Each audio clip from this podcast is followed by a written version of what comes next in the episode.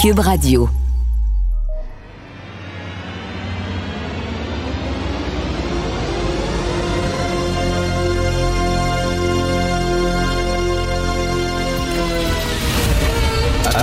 Attention, cette émission est laissée à la discrétion de l'auditeur. Les propos et les opinions peuvent choquer. Peuvent choquer. Oreilles sensibles s'abstenir. Richard Martineau. Martino. Un animateur pas comme les autres. Richard Radio. Bon mardi, merci d'écouter Cube Radio. Alors, acheter local, c'est ce que le gouvernement ne cesse de nous dire, le gouvernement Legault. Il faut acheter local. C'est très important, acheter québécois, le panier bleu, etc. Alors là, le gouvernement veut faire, euh, refaire au complet son système informatique en santé, hein. le fameux euh, dossier santé numérique, un vaste projet d'informatisation des données médicales pour les patients du Québec. Alors, ils ont donné ce contrat-là à une firme américaine. Ça, c'est parler des deux côtés de la bouche. Hein? Acheter local, mais on donne un gros contrat à une firme américaine. Rappelez-vous, le REM, euh, on a choisi des wagons qui ont été fabriqués en Inde et euh, les piliers en ciment viennent des États-Unis. C'est ça le gouvernement. On aime ça, nous autres, importer des problèmes.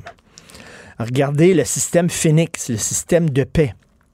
C'est le foutu bordel, c'est au Canada, le système de paix des fonctionnaires, foutu bordel. Ça fait des années que ça fonctionne pas. Ça, ça avait été utilisé en Australie. Et les Australiens l'avaient pris puis l'avaient jeté aux poubelles en disant c'est épouvantable, ça ne fonctionne pas. Écoutez, à l'époque, c'était même le plus gros scandale de la fonction publique de l'histoire de l'Australie. Ils ont dépensé des gonzillions de dollars avec ce Christi de système-là. Il n'a jamais fonctionné. Nous autres, au Canada, on s'est promenés, on a vu ça dans les poubelles en Australie, ce système-là. On a dit Ah, on va l'importer au pays. Savez-vous quoi? Mais ça marche pas. Oui, oui. Rappelez-vous aussi la réforme pédagogique. C'était quoi au début des années 2000? La grosse réforme pédagogique. On a fait venir ça de Suisse, du canton de Genève. Ça va être extraordinaire, une réforme. Là. Et tabarnouche en éducation, ça va être révolutionnaire. Les Suisses s'en étaient débarrassés.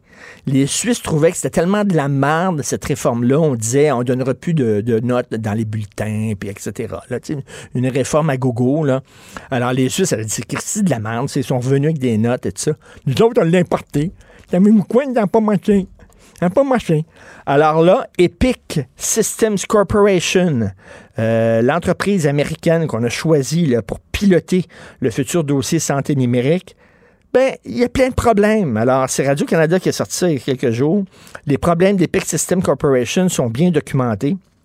On parle de dépensement de coûts évalués à 2 millions de dollars par semaine.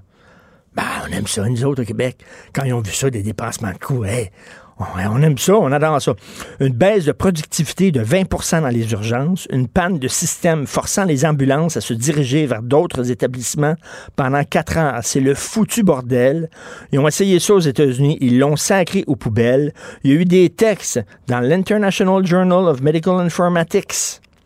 OK? Et euh, en disant, c'est de la merde, ce système-là. Nous autres, on a vu ça, puis on a dit, hey, on va l'importer. Ça a l'air être cool. Et non seulement ça, mais au Danemark, ils l'ont utilisé. Puis quand tu veux, euh, ça, ça a été pensé pour le système américain. Et quand tu veux l'implanter pour ton pays, ça fonctionne pas. Entre autres, il y a plein de problèmes pour la terminologie. Donc, au Danemark, par exemple, euh, la jambe droite des patients était décrite comme la jambe correcte. C'était mal traduit en danois. Euh, le terme césarienne était mal traduit en danois et était désigné comme une suite exécutive. C'est pas vraiment la même chose. hein. Quand tu vas dans une suite exécutive, une césarienne, d'autres problèmes se sont révélés beaucoup plus sérieux au Danemark, comme la difficulté à identifier certains nouveaux-nés ou des échantillons sanguins jamais envoyés au laboratoire en raison de défaillances dans le système. Ça, c'est Radio-Canada qui sort ça. Ils n'ont même pas fait une christie de recherche sur Internet. Ça leur aurait pris une demi-heure. OK? Il y a un journal, c'est là-dessus. là. Il y a un journal spécialisé dans les systèmes informatiques dans le milieu de la santé. Toi, tu veux un système informatique dans le milieu de la santé? Tiens, on va aller voir dans ce journal-là. Ils font des études. Eux autres, ils ont dit c'est de la merde. On l'a importé, on a donné un gros contrat. Bienvenue au Québec. Martino. Le cauchemar de tous les woke. À Montréal, un homme dans la soixantaine a été condamné pour agression sexuelle sur un adolescent atteint de déficience intellectuelle au parc en Grignon. Le gars, il était mineur, il était déficient intellectuel. Eh bien, il va éviter la prison, cet homme-là, ce pédophile-là. Il va purger sa peine chez lui, en dans la télévision, Netflix, Crave et tout ça. Alors, euh, on va en parler avec M. Dave Blackburn, que vous connaissez bien, ancien commissaire à la Commission de libération conditionnelle et doyen à l'Université du Québec en Outaouais. Bonjour, M. Blackburn. Bonjour, M. Martineau. Écoutez, bon, au-delà de ce, cas-là, il y a plein de cas depuis quelque temps de, criminels. Et on parle de crimes graves. on parle de, conjoints qui sont violents euh, envers leurs femmes. On parle de pédophiles, tout ça, qui purgent leur peine à la maison, des peines de prison à domicile. Comment on peut expliquer ça? Ben, en entrée de jeu, M. Martineau, j'ai l'impression qu'à chaque fois qu'on se parle, on se dit il y a eu un crime qui est arrivé, puis là on se reparle, puis on dirait qu'il y a de quoi d'encore pire qui se produit, puis qu'on n'a pas appris de ça. Euh, bon, la prison à domicile, euh, comme vous savez, c'est une possibilité. Euh, dans certains cas, dans certains types de crimes, moi j'ai pas de problème avec ça. Quand c'est des crimes tout particulièrement où il n'y a pas nécessairement de violence contre des individus, ça, ça, peut amener le processus de réhabilitation quand la personne est là et rendue à ce niveau-là ça, peut être pertinent dans le processus. Dans un cas comme celui-là que vous faites référence, où ce qu'il y a une agression sexuelle commise contre une personne vulnérable, une personne handicapée particulièrement, euh, je, peux bien comprendre tout le processus de réhabilitation, puis que la personne a fait un cheminement, entamé sa thérapie, ainsi de suite. Il y a quand même une notion de dissuasion et de punition dans une peine. Exactement, Monsieur Blackburn, je reviens toujours là-dessus, mais la fameuse statue qui représente le système de justice, hein, qui représente la justice, elle a dans une main une balance, justement parce qu'elle est juste, et elle a dans l'autre main un glaive, parce qu'elle punit. Et on dirait qu'on pense rien qu'à la balance, puis on oublie le glaive. Ouais, c'est l'inquiétude là-dedans c'est que dans un crime comme ça, encore une fois, j'ai l'impression qu'on fait passer en deuxième lieu toute l'importance de ce crime-là sur la victime. Personne vulnérable, personne handicapée. Puis là, dans l'article de M. Nguyen, la, mère fait bien état de tout ça. Ça ne sera jamais en mesure de savoir si euh, le, jeune a des impacts à vie sur euh, sur ce crime-là. On peut on peut facilement spéculer qu'il va en avoir parce qu'il était non consentant puis il voulait pas participer à ça. Mais en effet, l'aspect de punition là-dedans, moi j'ai l'impression que c'est mis de côté. Euh, confiné à son domicile, vous l'avez dit en entrée de jeu, on l'a tout été confiné pendant quelques mois pendant la pandémie.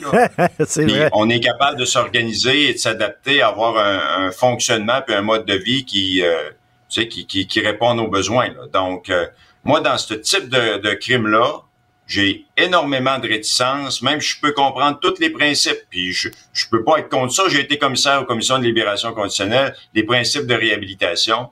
Dans un cas comme ça, quand ça concerne des abus sexuels, moi, je, je, c'est la ligne, c'est la ligne plus dure là. C'est-à-dire que la punition doit être euh, doit être euh, aussi importante que les impacts ben, du crime sur les victimes. Ben c'est ça, parce qu'il faut montrer, il faut dire, là, envoyer comme message, c'est un crime grave. Et d'ailleurs, récemment, il y a un juge qui avait dit, là, il faut considérer ça comme des crimes graves. Là.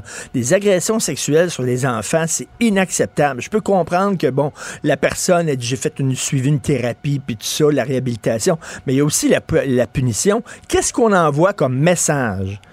Euh, à la population quand un homme a agressé un mineur qui avait été déficient intellectuellement puis qui a une, peine bonbon comme ça, c'est quoi le message qu'on envoie? C'est la question de, de, base de tout le système criminel puis le système de justice pénale.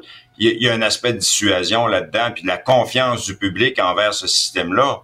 Moi, l'impression que ça me donne, c'est que c'est pas très très dissuasif pour euh, euh, celui-là qui voudrait faire ce type de crime-là ou même d'autres types dans cette famille-là. Là.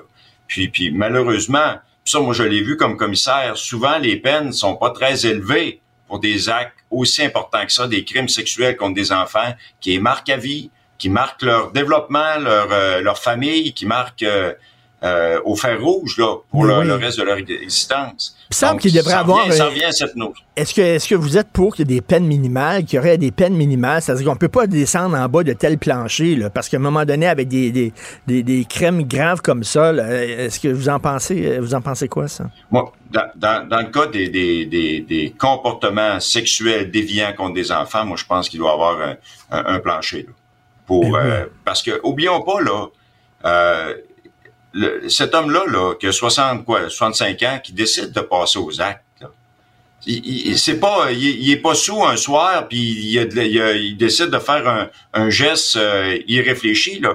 là, il est assis dans un parc, il passe à l'acte. Il a le temps, il a le temps d'avoir la conscience, il a le temps de réfléchir à ses affaires. Il passe à l'acte.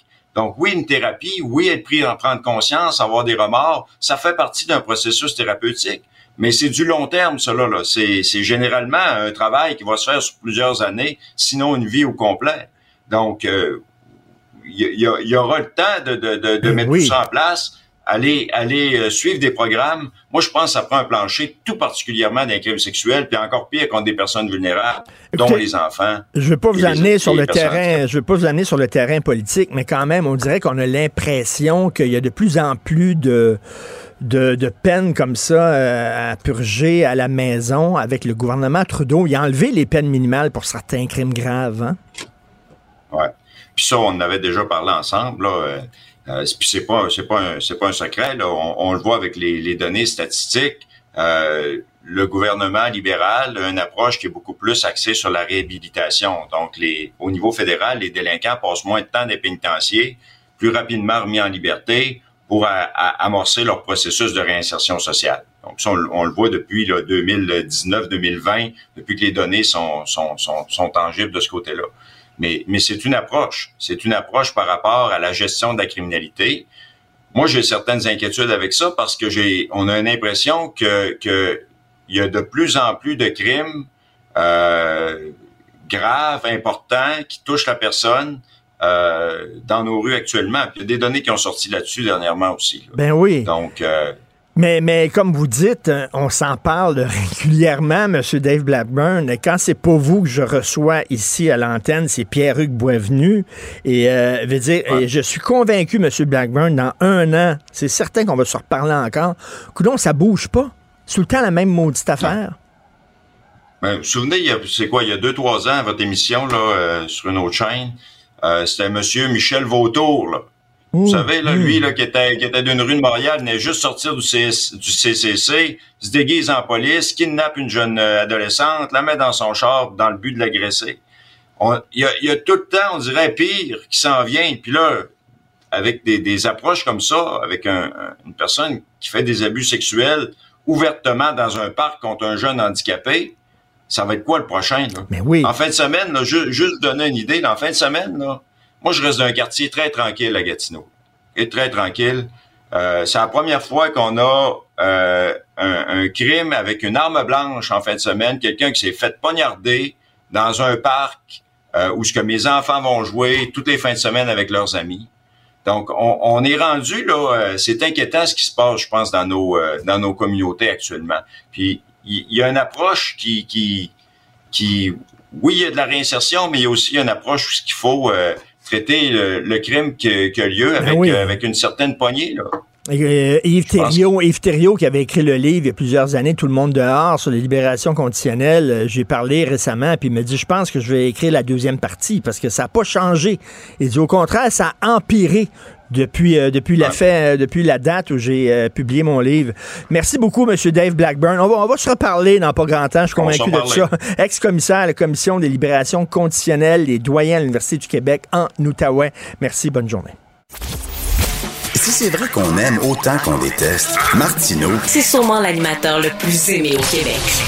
Vous écoutez Martineau. Cube Radio. Cube Radio. Cube Radio. Cube Radio. En direct à LCN.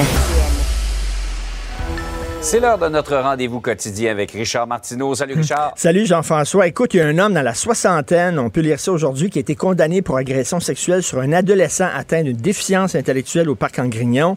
Euh, il va purger sa peine à la maison. On dit oui, c'est parce qu'il a suivi une thérapie. Tu sais, attends une minute, là. Si je te dis, toi, là, là si tu suis une thérapie, tu ne pas en prison, tu vas rester chez vous, ben, tu vas dire, moi, suivre une thérapie, un fou d'une poche. Puis il dit, en plus, il dit, je savais pas que la personne était mineure, puis je savais pas qu'elle souffrait de déficience intellectuelle. Ah, ça, c'est une sacrée bonne excuse. Parce que si la personne était majeure, puis elle souffrait pas de déficience intellectuelle, ben là, je l'aurais agressé sans problème. C'est quoi cette affaire-là? dire, euh, il y en a de plus en plus des peines comme ça qui sont purgées à la maison. Écoute, moi, j'en ai purgé une peine à la maison, deux ans, là, avec la pandémie, là, puis j'avais rien fait, là.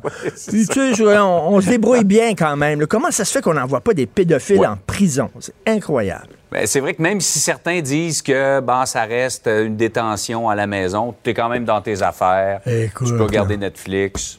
Et LCN, Québec matin, il est peut-être en train de nous regarder, là, les pieds sur le pouf, là, matin. C'est vrai. c'est vrai, Richard. Hey, c'est le début de consultations importantes aujourd'hui à Québec euh, sur la question de l'immigration. Hey, on va-tu en parler de ça? Et là, ça va être la parade des démographes qui vont arriver, les mêmes études. Je pense que ça fait 150 consultations qu'on fait. Alors, faut-tu en recevoir 50 000, 60 000, les, étudiants qui viennent ici, les travailleurs temporaires, etc. Au bout du compte, Jean-François, au bout du compte, reste que les immigrants en grande, euh, en grande majorité s'établissent à Montréal. on peut les comprendre, ils vont pas en région, ils viennent ici. Et à Montréal, tout le monde le sait. Tu peux vivre, tu peux étudier et tu peux travailler en mhm. anglais seulement. Parle-en au boss d'Air Canada. OK? Alors, euh, c'est ça le maudit problème. Quelle est, euh, quelle est l'obligation pour ces immigrants-là? Ils comprennent rapidement. C'est des gens super intelligents. Ils viennent ici, ils savent que, écoute, j'ai habité, moi, à côté de l'Université McGill. Je peux te dire que dans ce coin-là, c'était en anglais tout le temps dans les ben commerces. C'était même pas bonjour, aïe. Quand, j'arrivais à bonjour, aïe, j'en pleurais quasiment tellement j'étais ému. C'était aïe, puis ça vient de finir. Ils le savent fort bien. Tu te fais livrer de la pizza, des mets indiens, des mets italiens à la maison, puis tout ça. Le livreur est pas capable de dire bonjour, pas capable de dire merci. Je veux pas discuter avec lui du sexe des anges. Bonjour, merci. Son entreprise est même pas foutue d'y montrer ça. Ils viennent ici au Canada. Le Canada, c'est anglais. Ils rentrent par la porte du Québec. Ils étudient ici. Après ça, ils s'en vont en Ontario. Euh, c'est comme ça. Mhm. On le sait. La seule façon de régler vraiment le problème de ça, c'est peut-être d'être un pays, mais bon, on n'est pas rendu là, ça a l'air. Donc, on va toujours mais, Mais entre-temps, Richard, nos, nos, systèmes de francisation, ça fonctionne pas, ça fournit pas à la demande. Ça ne fournit pas à la demande. Ils sont pas obligés non plus. Puis écoute, quand ils arrivent ici, ces gens-là, ils veulent améliorer leur vie. Ils doivent travailler. Il y en a qui ont deux jobs, OK? Ils n'ont pas le temps d'aller mm. suivre des cours de français. Puis ils disent, pourquoi je vais suivre des cours de français, moi, alors qu'on m'oblige pas à apprendre le français? Je peux travailler sans apprendre le français. Là, on dit, ouais, on va leur faire passer des tests. Moi, j'étais nul en chimie. Nul, OK? J'étudiais la veille de mes tests. Je passais tout juste et le lendemain du test, je me souvenais plus de rien. C'est ça qu'ils vont faire, OK? Donc, euh, on va toujours avoir cette conversation-là. Je suis sûr que dans deux ans, il va y avoir d'autres consultations sur l'immigration avec la francisation. C'est hyper complexe, mais reste qu'à Montréal, tu peux grandir, étudier, vivre et mourir in English only.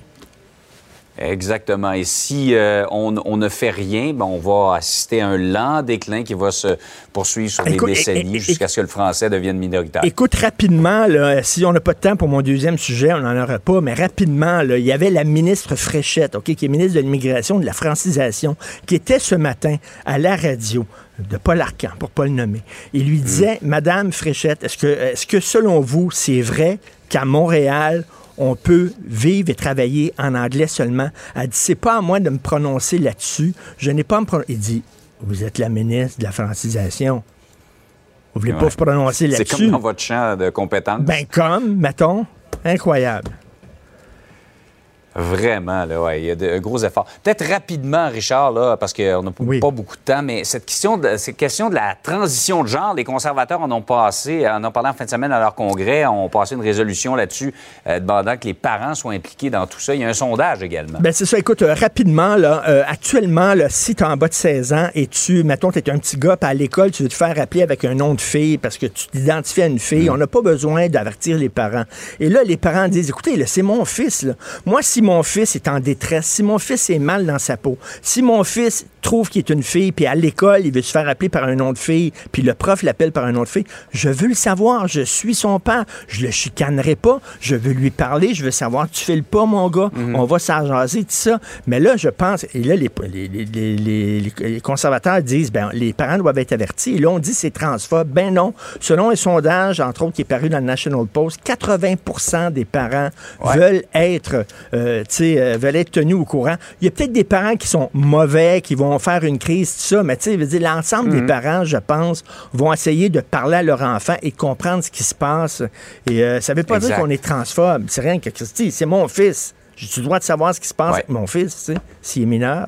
Et il est encore mineur, alors euh, j'ai un certain droit d'être informé de ce qui lui arrive, effectivement. Tout à fait. Richard, passe une excellente journée. Merci, bonne journée tout le monde. Bye. Joignez-vous à la discussion. Appelez ou textez le 187 Cube Radio 1877 827 2346.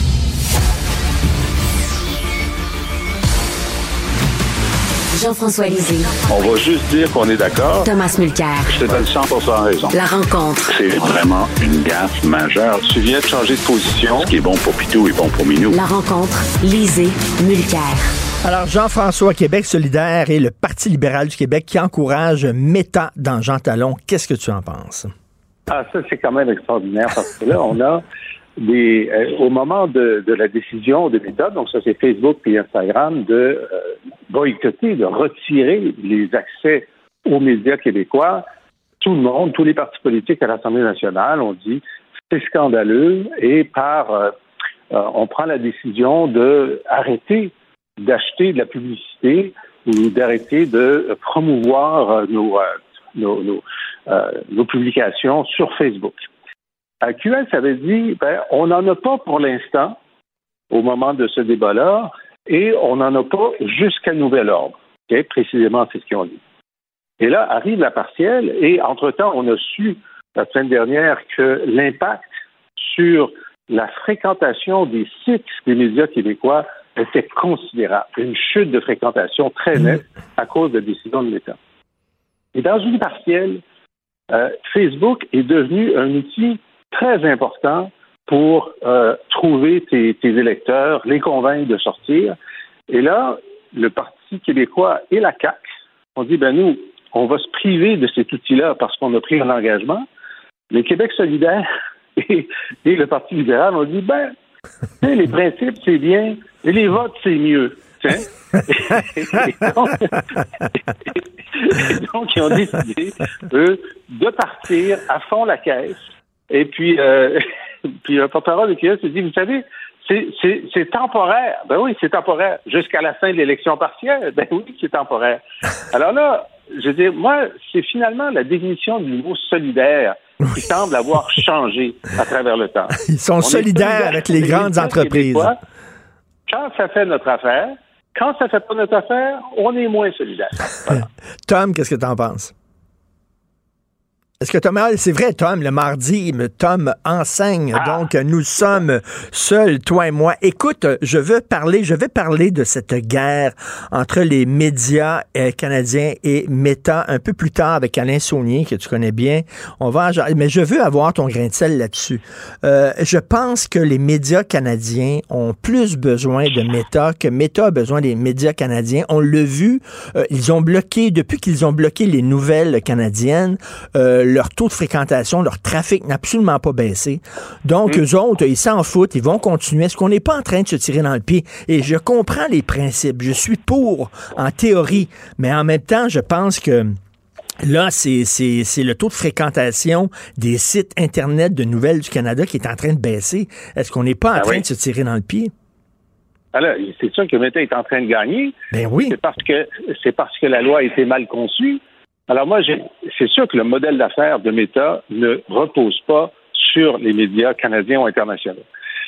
Euh, si on disait, écoutez, euh, les, euh, les, les, plateformes de réseaux sociaux qui ne, qui ne, ne bloquent les médias n'auront pas le droit de transmettre des photos ou des vidéos de chats. Alors là, là, on va au cœur du modèle d'affaires. Là. la fréquentation baisserait considérablement. Alors, tu sais, c'est sûr que ce qui m'étonne, c'est quoi le deuxième, euh, le deuxième, euh, euh, je dire. Qu'est-ce que fait le gouvernement maintenant que la loi a été contournée et correctement contournée, je veux dire légalement par l'État? Il faut qu'ils disent, écoutez, l'objectif de l'opération, c'est que depuis que vous existez, la publicité est partie des journaux et des médias hmm. en général vers chez vous. Pourquoi? Parce que vous offrez aux publicitaires une façon de cibler les, euh, les consommateurs que les, les, autres médias ne peuvent pas faire. Puis, donc, comme vous avez pris 80 du marché publicitaire, ça met en péril les médias qui sont un service essentiel. Donc, on va vous taxer, peu importe ce que vous faites avec les médias, parce qu'on veut retrouver une partie de ces revenus-là pour les remettre dans les médias. Alors, si vous ne voulez pas le faire par entente forcée par le CRTC, ce qui est prévu dans la loi, on va le faire autrement. On va simplement vous taxer parce qu'on a besoin de remettre cet argent-là dans, euh, dans, dans l'écosystème des médias. Mais j'entends rien qui arrive d'Ottawa. Ils disent on va finir par avoir raison, euh, on va finir par négocier, mais je, je comprends pas. Ils n'ont plus aucun levier. Ben oui. Mais, mais écoute, là, tu sais, à Cube Radio, là, moi, je mettais les segments de l'émission sur Facebook et les gens allaient voir sur Facebook, cliquaient, ça tombait sur Cube Radio, c'était bon pour nous, ça faisait de la pub, etc. Tu sais, je comprends en théorie que c'est pas ces maudites entreprises-là qui vont dire au gouvernement puis aux États comment se comporter, que les États sont plus forts que les entreprises. Je peux comprendre ça, mais en même temps, je me dis, c'est une guerre qu'on ne peut pas gagner contre ces géants-là. Ben, on ne peut pas gagner. C'est comme de dire qu'on ne peut pas gagner une guerre contre Bel Canada. Bel Canada est un monopole. On a fini par briser le monopole parce qu'on a, on a voté des lois, on a une, réglementation. On pourrait aller plus loin si on voulait. L'État a la capacité de réguler de façon plus forte qu'il ne le fait. Mais là, pour l'instant, l'État canadien a l'air tétanisé, euh, a pas l'air à, savoir quoi faire, n'a pas l'air à avoir pensé à ce qui se passerait si, euh, si Meta faisait, si, si Meta, il nous avait averti d'avance, là. Alors, je trouve qu'il y a une incompétence dans la stratégie fédérale. Et j'ai hâte de voir ce qu'Alain Saunier va en penser parce que lui, il suit ça très près. Il a écrit un bouquin. Euh, ben oui, euh, tout à fait. Et, écoute, je veux pas te mettre mal à l'aise, euh, mais, mais toi, tu as un site Internet, tu es un entrepreneur, la boîte tu vends un accès à tes balados, à des blogs, tu vends tes ouvrages, tu as un livre là, qui sort bientôt, un recueil de tes, de tes chroniques. Est-ce que tu utilises Facebook pour faire de la promo? Ben, je l'utilise pour faire la promo, mais non payée. C'est-à-dire que je ne leur donne pas un sou. Je le mets, et c'est tout. Les gens qui s'intéressent peuvent cliquer dessus. Évidemment, je ne suis pas considéré comme un média canadien. Je le prends très mal. Alors, je, je, suis pas. non, mais tu leur apportes, tu leur apportes du trafic parce que les gens qui aiment Jean-François Lisée, euh, ils vont lire ça. Tu apportes quand même du trafic à Meta. Meta sont contents que Jean-François Lisée euh, utilise ah, Facebook. Ils sont tellement contents qu'ils m'avaient suspendu te souviens, l'an dernier, là, pendant deux semaines, sans raison, ils avaient suspendu mon compte Facebook. Oui, c'est vrai. Alors, euh, et là, ils ont vu que leurs profits ont beaucoup baissé. Mais en tout cas, quelle histoire, cette affaire-là. Le 15 septembre, hein, on encourage les gens à ne pas utiliser Facebook. Mais ça, c'est comme la journée sans achat, en disant le 15 septembre, tu n'achètes rien. Ben oui, mais le sofa que tu voulais acheter le 15 septembre, tu vas l'acheter le 16. Qu'est-ce que, ça, que ça sert exactement? Mais en tout cas, c'est symbolique. Euh, tu annonces un automne chaud pour François Legault. Ah non, et ça, c'est l'automne de tous les dangers. Là. Lui, ce qu'il aimerait, là, c'est une bonne pandémie. Parce que, tu sais, ce qu'on ne fait pas en pandémie, on ne fait pas la grève générale. Alors, là, moi, je pense qu'il s'organise pour avoir une grève générale. Disons que tu es, un syndicat d'enseignants ou d'infirmières, puis là, tu vas avoir tes votes de grève qui commencent ces jours prochains. qu'est-ce que ça prendrait pour avoir un bon vote de grève? Ben, il faudrait que le patron aille devant les caméras de télévision et qu'il dise il n'y aura pas de la batte bleue pour tout le monde. Après s'être donné une augmentation de 30 000 Ça, là, pour les votes de grève, il n'y a rien de mieux. Il n'y a rien de mieux. Alors, écoute, je comprends pas très bien sa stratégie, mais c'est clair qu'on s'en va vers un affrontement. Et moi, moi, j'avais l'impression qu'il y avait une vraie volonté de négocier avec euh, les aménagements dans, l'organisation du travail et tout ça, mais c'est qu'au stade de négociation, avant de pouvoir demander la grève à ces syndiqués, il faut passer par l'étape du médiateur. Et le médiateur, lui, il va voir ce qu'il discute au table, et là, il fait un rapport de médiation en disant, ben écoutez, vous n'êtes pas si loin que ça, ou bien vous êtes très loin. Mais là, les médiateurs ont dit, vous êtes tellement loin que je ne vais même pas faire de rapport. Alors ça, ça veut dire que depuis le début de la négociation en décembre dernier, il ne s'est rien fait de significatif. Et ça, mais, mais, mais, Jean-François, vous êtes très loin, c'est-à-dire que c'est de la faute euh, du gouvernement qui, qui en offre pas suffisamment, mais c'est peut-être de la faute aussi des syndicats qui en demandent trop. Exact. Alors, donc, ça veut dire qu'il y a une dynamique de compromis qui ne s'est pas engagée. On n'est pas dans la dynamique de compromis. Il y a toujours un moment dans une négociation où ça s'enclenche. Il faut dire que le gouvernement a fait une offre salariale extrêmement faible, 9% sur 5 ans. Ils viennent de régler 21% sur 5 ans avec la SQ. Alors, tu t'imagines, toi, qu'ils t'offrent 9, les autres ont 21, ça te donne le goût de faire la grève. Alors donc, la façon dont ça, se goupille, c'est qu'on va avoir une grève générale illimitée euh, au mois d'octobre, probablement, et que le gouvernement a décidé qu'il voulait aller au clash, il voulait aller à l'affrontement pour, je ne sais pas, régler dans la plus forte chaleur possible ou euh, décréter les conditions de travail, qui serait la pire chose à faire, alors que le système de santé le système d'éducation euh, est vraiment à la limite de leur capacité. Ben justement, euh, est-ce qu'il va avoir l'appui de la population? C'est-à-dire, les syndicats, s'ils vont en grève générale, tu penses que monsieur, madame, tout le monde vont pas dire déjà qu'il y a plein de problèmes, là. Si vous allez en grève générale, en plus, euh, je pense pas que les gens vont appuyer les syndicats ou au contraire, ils vont dire il y a tellement de problèmes dans le milieu de l'éducation puis dans le milieu de la santé qu'on comprend euh, les employés d'aller en grève. Qu'est-ce que tu en penses? Ça va être l'enjeu. je pense qu'au début de la grève, les grévistes vont avoir l'appui, et c'est souvent comme ça, surtout pour les infirmières et les enseignants. Les fonctionnaires, jamais, mais les, les, enseignants et les, infirmières, c'est toujours le cas. Puis est-ce que à mesure que la grève se déroule, ben là, le monde commence à penser que ça devrait se régler. Et est-ce que c'est la stratégie du gouvernement? Je ne sais pas. Si c'est le cas, c'est très, euh, mais, mais, euh, monsieur, monsieur, madame, tout le monde là, qui souffre de l'inflation, euh, c'est quand la dernière fois qu'ils ont eu une augmentation de salaire, eux autres? Alors là, ils vont dire, ben là, ils vont dire, là, les employés de l'État, soudainement, vont avoir une augmentation de salaire. C'est bien beau, mais moi, j'en ai pas eu d'augmentation de salaire ces, ces dernières années. Oui. C'est-à-dire, les gens qui sont au salaire minimum, ils ont eu des augmentations de salaire euh, suffisantes pour couvrir l'inflation, selon le, dernier calcul de la, la chaire de Sherbrooke euh, en fiscalité. Euh, ensuite, ben, les salaires ont beaucoup augmenté jusqu'à la crise de l'inflation. Et là, beaucoup de monde sont, sont passés derrière l'inflation. On s'est enrichi depuis dix ans, mais depuis trois ans, on s'est appauvri en moyenne. C'est ça la situation. Et écoute, c'est le début des consultations sur les seuils d'immigration. Le, fond de l'histoire, c'est que les immigrants s'établissent à Montréal. Puis à Montréal, Jean-François, tout le monde le sait, tu peux vivre, étudier et travailler en anglais seulement. C'est ça, tant qu'on n'a pas réglé ce problème-là, on règle rien. Et j'entendais ce matin euh, Paul Arcan qui demandait à la ministre de l'Immigration euh, est-ce que est-ce que vous êtes d'accord pour dire qu'à Montréal, euh, on n'a pas besoin de connaître le français pour travailler? Elle dit Je ne me prononcerai pas là-dessus. Il dit Vous êtes la ministre de la francisation. Vous voulez pas vous prononcer là-dessus, voyons. Il y a des cas. Il y a des cas. Mais c'est vrai que euh, moi, je pense que le gouvernement n'en a pas fait suffisamment pour renverser le déclin. Mais la mesure que je propose depuis dix ans, qui ont fini par accepter ce printemps, c'est de dire que pour les futurs immigrants économiques et leurs conjoints, tu dois démontrer une connaissance du français avant de venir. Ça, c'est énorme. C'est vraiment énorme.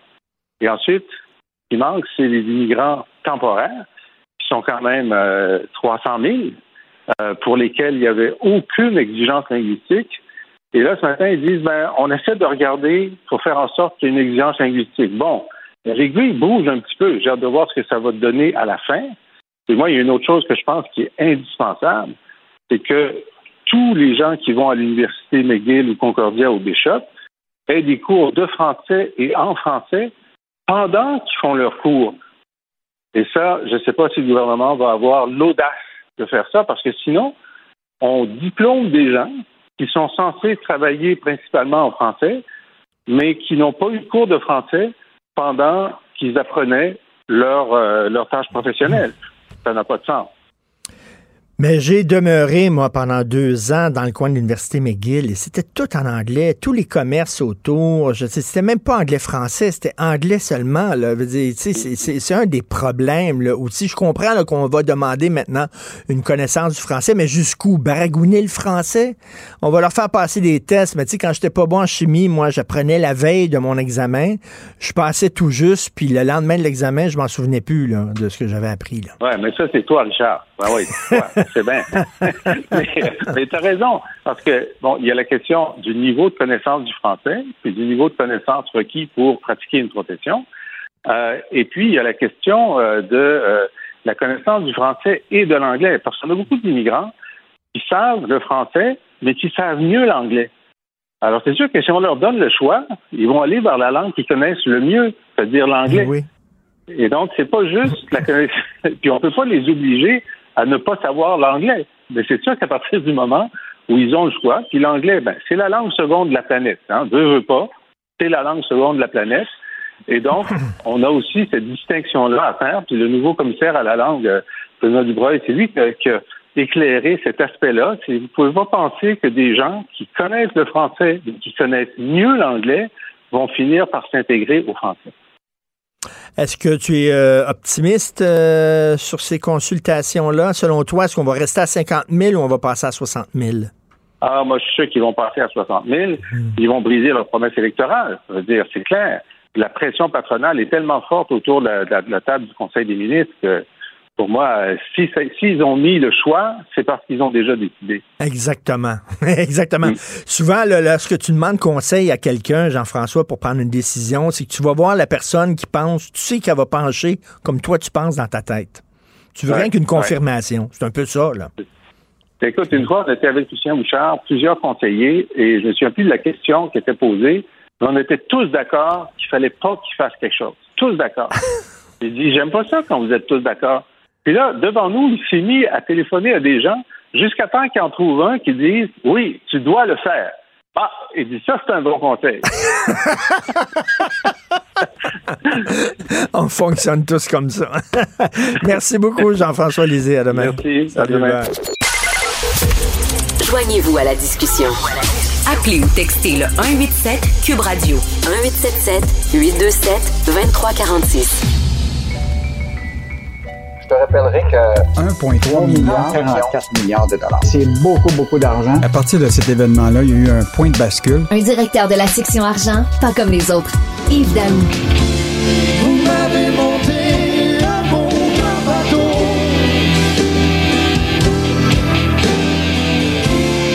Vous m'avez fait bien On s'est fait euh, passer un sapin, Yves.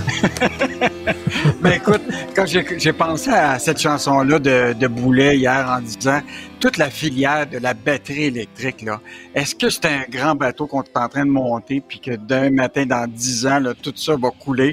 Mais là, en tout cas, aujourd'hui, là, il y a notre journaliste Francis Alain a mis la main sur un document extrêmement intéressant. Tu sais là qu'on a annoncé déjà à Bécancourt des usines à plusieurs millions de dollars, là récemment à Granby. Et la prochaine annonce là va se faire à la fin septembre, Richard. Ça serait le plus gros projet de, de, de l'histoire du Québec en termes d'investissement, 7 milliards de dollars d'une compagnie qui s'appelle Nordvolt. Et là, tiens-toi bien, le gouvernement, selon les documents qu'on a obtenus, là, environ 1,4 milliard de dollars de fonds publics qui seraient prévus là-dedans. Et donc là, on apprend qu'il y aurait une partie pour le terrain euh, de plusieurs millions, une autre partie en capital action, etc. Donc au total, pas moins de 20% du coût total va être assumé par de l'aide de, Québec. Et ça, je comprends pas l'aide du fédéral pour le moment. Et donc, euh, écoute, c'est un, c'était vraiment massif. C'est énorme. Euh, déjà, la presse puis d'autres médias là, qu'on n'a pas réussi à faire combien, il y aurait autour de 4000 emplois. Ce serait une annonce qui serait faite par Trudeau, euh, évidemment par euh, François Legault et Pierre Fitzgibbon. Et, mais moi, je pense que c'est important de voir encore puis de maintenir l'intérêt, la transparence sur toute la question de l'aide publique. Parce qu'à un moment, là, il va falloir se poser des questions sur la rentabilité, le risque qu'on prend. Parce que là, présentement, là, les, les déjà, Pierre Fitzgibbon a dit, moi, je suis prêt à mettre 5 milliards, miser 5 milliards de l'argent des Québécois dans la filière de la batterie électrique. Puis on n'a pas de document officiel sur le risque que les Québécois prennent là-dedans. Euh, pour le moment, là, c'est beaucoup d'annonces. Euh, il va y avoir des débuts de, de, construction. Euh, on va voir ça. Mais à la fin de tout ça, est-ce qu'il va y avoir de la rentabilité? Est-ce que les emplois vont être créés, etc.? Écoute, juste en Ontario, rappelle-toi, là, les manufacturiers ont obtenu du gouvernement Trudeau, puis encore aujourd'hui, l'impôt fédéral, toi aussi t'en comme Québécois. Là. Écoute, on est rendu à 16 milliards de subventions en Ontario pour euh, le virage des manufacturiers euh, d'automobiles vers l'électrique. Donc, euh, écoute, il y a beaucoup, beaucoup d'argent dans ce secteur-là. Et donc, donc ce matin, on, on apprend aux Québécois que le gouvernement va être prête à miser 1,4 milliard avec Northfolk pour l'usine en, Montérégie. Donc, ça va être à surveiller cette annonce-là euh, prochainement. Euh, évidemment, ils font c'est toujours la même affaire. Hein? Pierre Fitzgibbon, le ministre fédéral Champagne, le plus simple cette affaire-là, c'est que c'est une surenchère qui se mène à ben l'échelle mondiale, mais particulièrement avec les États-Unis. Écoute, il y a l'Inflation Reduction Act. Biden a, a promis là, un programme de 369 milliards de dollars américains pour subventionner les entreprises qui vont faire euh, le virage dans le domaine de la voiture électrique. Fait que nous autres, on joue dans ce jeu-là, puis, euh, puis on, ben, il faut quand même poser les questions, combien on va mettre d'argent là-dedans. Mais il faut que tu t'attendes, Richard, que le gouvernement du Québec, avec Pierre Fitzgibbon, là, on, on va miser 5 milliards dans cette filière-là. Et euh, qu'est-ce qui arrivera? Là, ça, ça c'est aller au casino, là, puis tu mets 5 milliards sur la table. T'es es, mieux de savoir bien jouer au poker. Y a-tu des conditions? C'est-à-dire que on vous donne 1,4 milliard à Nordvolt, là, mais vous allez pas lever les feutres dans trois ans, puis euh, ça quelqu'un ailleurs. Je sais pas, là. Ça vient-tu euh, avec des conditions? Présentement, on n'a pas de, de, de, aucune transparence par rapport à ça. Mm. C'est un mélange, hein, capital action qu'on aurait dans la compagnie, des prêts pardonnables, des subventions, euh, des crédits d'impôt. Écoute, le, mais la réalité, c'est que ces, ces entreprises-là, ils vont pas auprès des banques pour se faire financer, là, parce que les banques les financeraient probablement pas parce que c'est trop risqué. Donc, ils vont vers les États, puis les États les subventionnent, puis ils leur permettent. Mais là, ils disent tout le temps la même affaire, c'est on va créer des emplois, puis les retombées économiques vont être énormes. Mais sauf qu'il y a jamais personne qui est capable de montrer c'est quoi les vraies retombées. Hein. Donc, ben euh, fait que nous autres, on est, on est, on, voit là, là c'est un peu comme un chantier naval. Tu sais, tu bâtis un bateau là mm-hmm. avant qu'il soit mis à l'eau. Là, là, ils montent la coque, ils montent les, le moteur, etc. Puis là, la journée qu'ils vont briser la, la bouteille de champagne, puis le bateau s'en va dans l'eau, T'espères juste qu'il flotte, mais qu'il coule pas. Effectivement. Euh, écoute, il y a des gens, là, quand euh, euh, il y a des politiciens qui ont pris à partie la Banque du Canada, il y a des gens qui ont dit, voyons donc, ça se fait pas, c'est un organisme indépendant, faut pas interpeller comme ça la Banque du Canada, faut les laisser faire. c'est comme un peu la Cour suprême ou la santé publique, c'est des experts, là, tu leur dis pas quoi faire, c'est de l'ingérence. Michel Gérard a dit, on a tout à fait le droit d'interpeller le gouverneur de la Banque du Canada. Très, très bonne chronique de Michel. Oui, oui, en même temps, ça puis en passant, ça fait juste faire, se souligner que dans le Globe and Mail d'hier, Diane Bellemare, qui est euh, sénatrice là, euh, euh, au gouvernement fédéral, a dit absolument que la Banque du Canada n'était pas assez transparente sur ses responsabilités par rapport aux politiques économiques. Mais là, quand il y avait eu la sortie de, de du chef du Parti québécois qui avait dit, écoute, euh, c'est tout à fait normal qu'on puisse interpeller la Banque du Canada en leur disant, écoute, là, faites attention avec la hausse des taux, des taux d'intérêt. Ben, il y, avait peut-être raison parce que Michel était voir la loi spécifiquement et effectivement, la loi permet au gouvernement canadien d'intervenir auprès de la Banque centrale ah, pour lui donner des instructions. Ah, Écoute, et et là, ce qui est intéressant, c'est que Michel a appelé le bureau de Mme Freeland, parce que c'est le ministre des Finances, et à aucun moment, sur les dix hausses qui ont été annoncées des taux d'intérêt, le gouvernement de Justin Trudeau est intervenu auprès de la, du gouvernement pour lui dire voici nos instructions, on, pense que vous devriez pas aller dans cette direction-là. Donc, ça, veut dire que le gouvernement euh, euh, de Trudeau est d'accord avec les 10 hausses des, des, taux euh, d'intérêt et qu'il y a des impacts quand même majeurs encore, parce que je te rappellerai encore que les Canadiens, là, 37% c'est le cas aussi au Québec, là, on est des locataires. 35% c'est des propriétaires qui ont un prêt hypothécaire. Et donc, tous ces gens-là sont affectés par les taux d'intérêt. Tu comprends? Que ce mmh. soit que les loyers augmentent parce que les propriétaires sont obligés de payer pour les taux d'intérêt ou les propriétaires de maisons qui ont vu leur, leur prêt hypothécaire augmenter de 30% fait que là, tu es en train de me dire, puis Michel Gérard est en train de nous dire que si, mettons, Justin Trudeau dit, ben là, je peux rien faire, moi, c'est la Banque du Canada, là, moi, ces autres, ils ont préséance sur nous autres. Non, non, non le gouvernement fédéral aurait pu dire à la Banque du Canada, nous autres, on juge là, que vous ne devriez pas augmenter le taux d'intérêt. Regarde, la, la, loi dit en cas de divergence d'opinion sur la politique monétaire à suivre, le ministre peut, après consultation du gouverneur et avec l'agrément du gouvernement, donner par écrit au gouverneur des instructions ponctuelles et euh, obligatoires pour que la Banque du Canada change sa politique monétaire. Écoute, il n'y a rien de plus clair dans, dans, la loi. Mais là, on dit aujourd'hui que le pape de la finance, qui est le gouverneur du Banque du Canada, lui, là, on peut pas y parler. On peut pas lui dire quoi faire. les parlementaires peuvent pas lui lui dire, écoute, tu sais, ton objectif de 2-3% d'inflation, peut-être que, tu sais, laisse-le, euh, on peut garder ben ça, mais fais attention avec la hausse des taux d'intérêt parce que le taux d'intérêt, ça a des impacts. Oublie pas, sur les prêts hypothécaires, ça a des impacts sur, évidemment, sur les prix des loyers parce que les, propriétaires de, de, logements sont obligés d'augmenter leur, leur, leur loyer. Euh, ça a des impacts sur les marges euh, de, de crédit à la banque euh, et sur les prêts automobiles.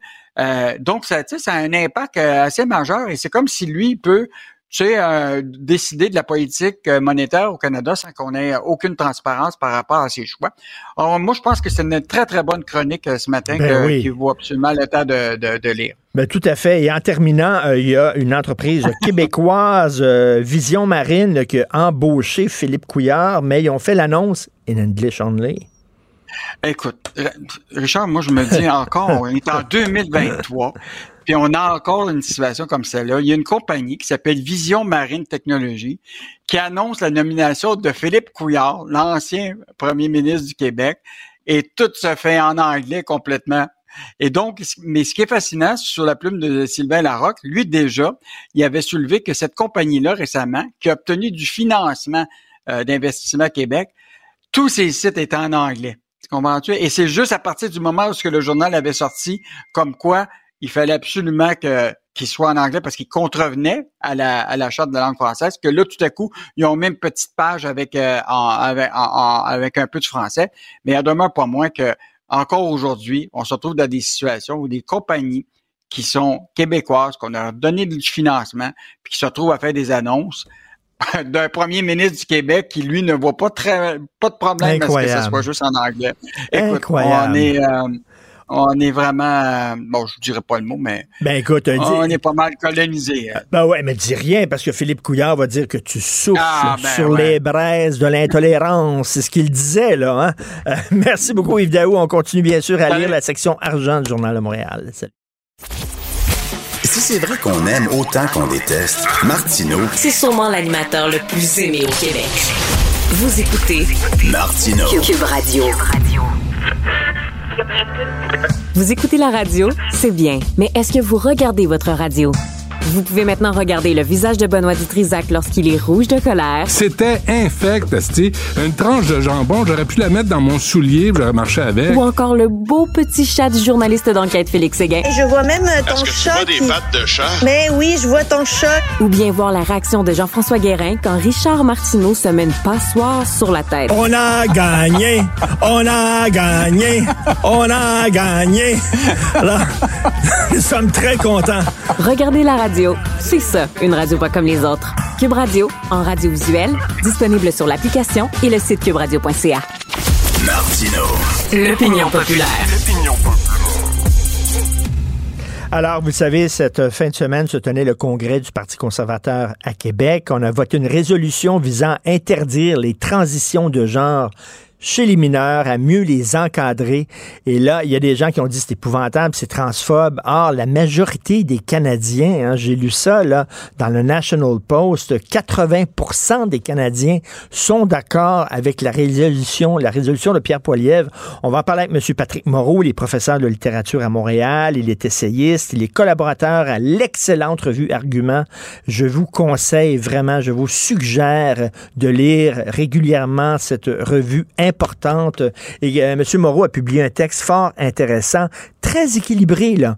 Pas un, pas un pamphlet militant, un texte très brillant euh, sur la question. Il est avec nous. Bonjour, Patrick Moreau. Bonjour, Monsieur Martineau. Bonjour. Est-ce que c'est une mesure transphobe de dire, ben, on va interdire les transitions de genre chez les mineurs, selon vous?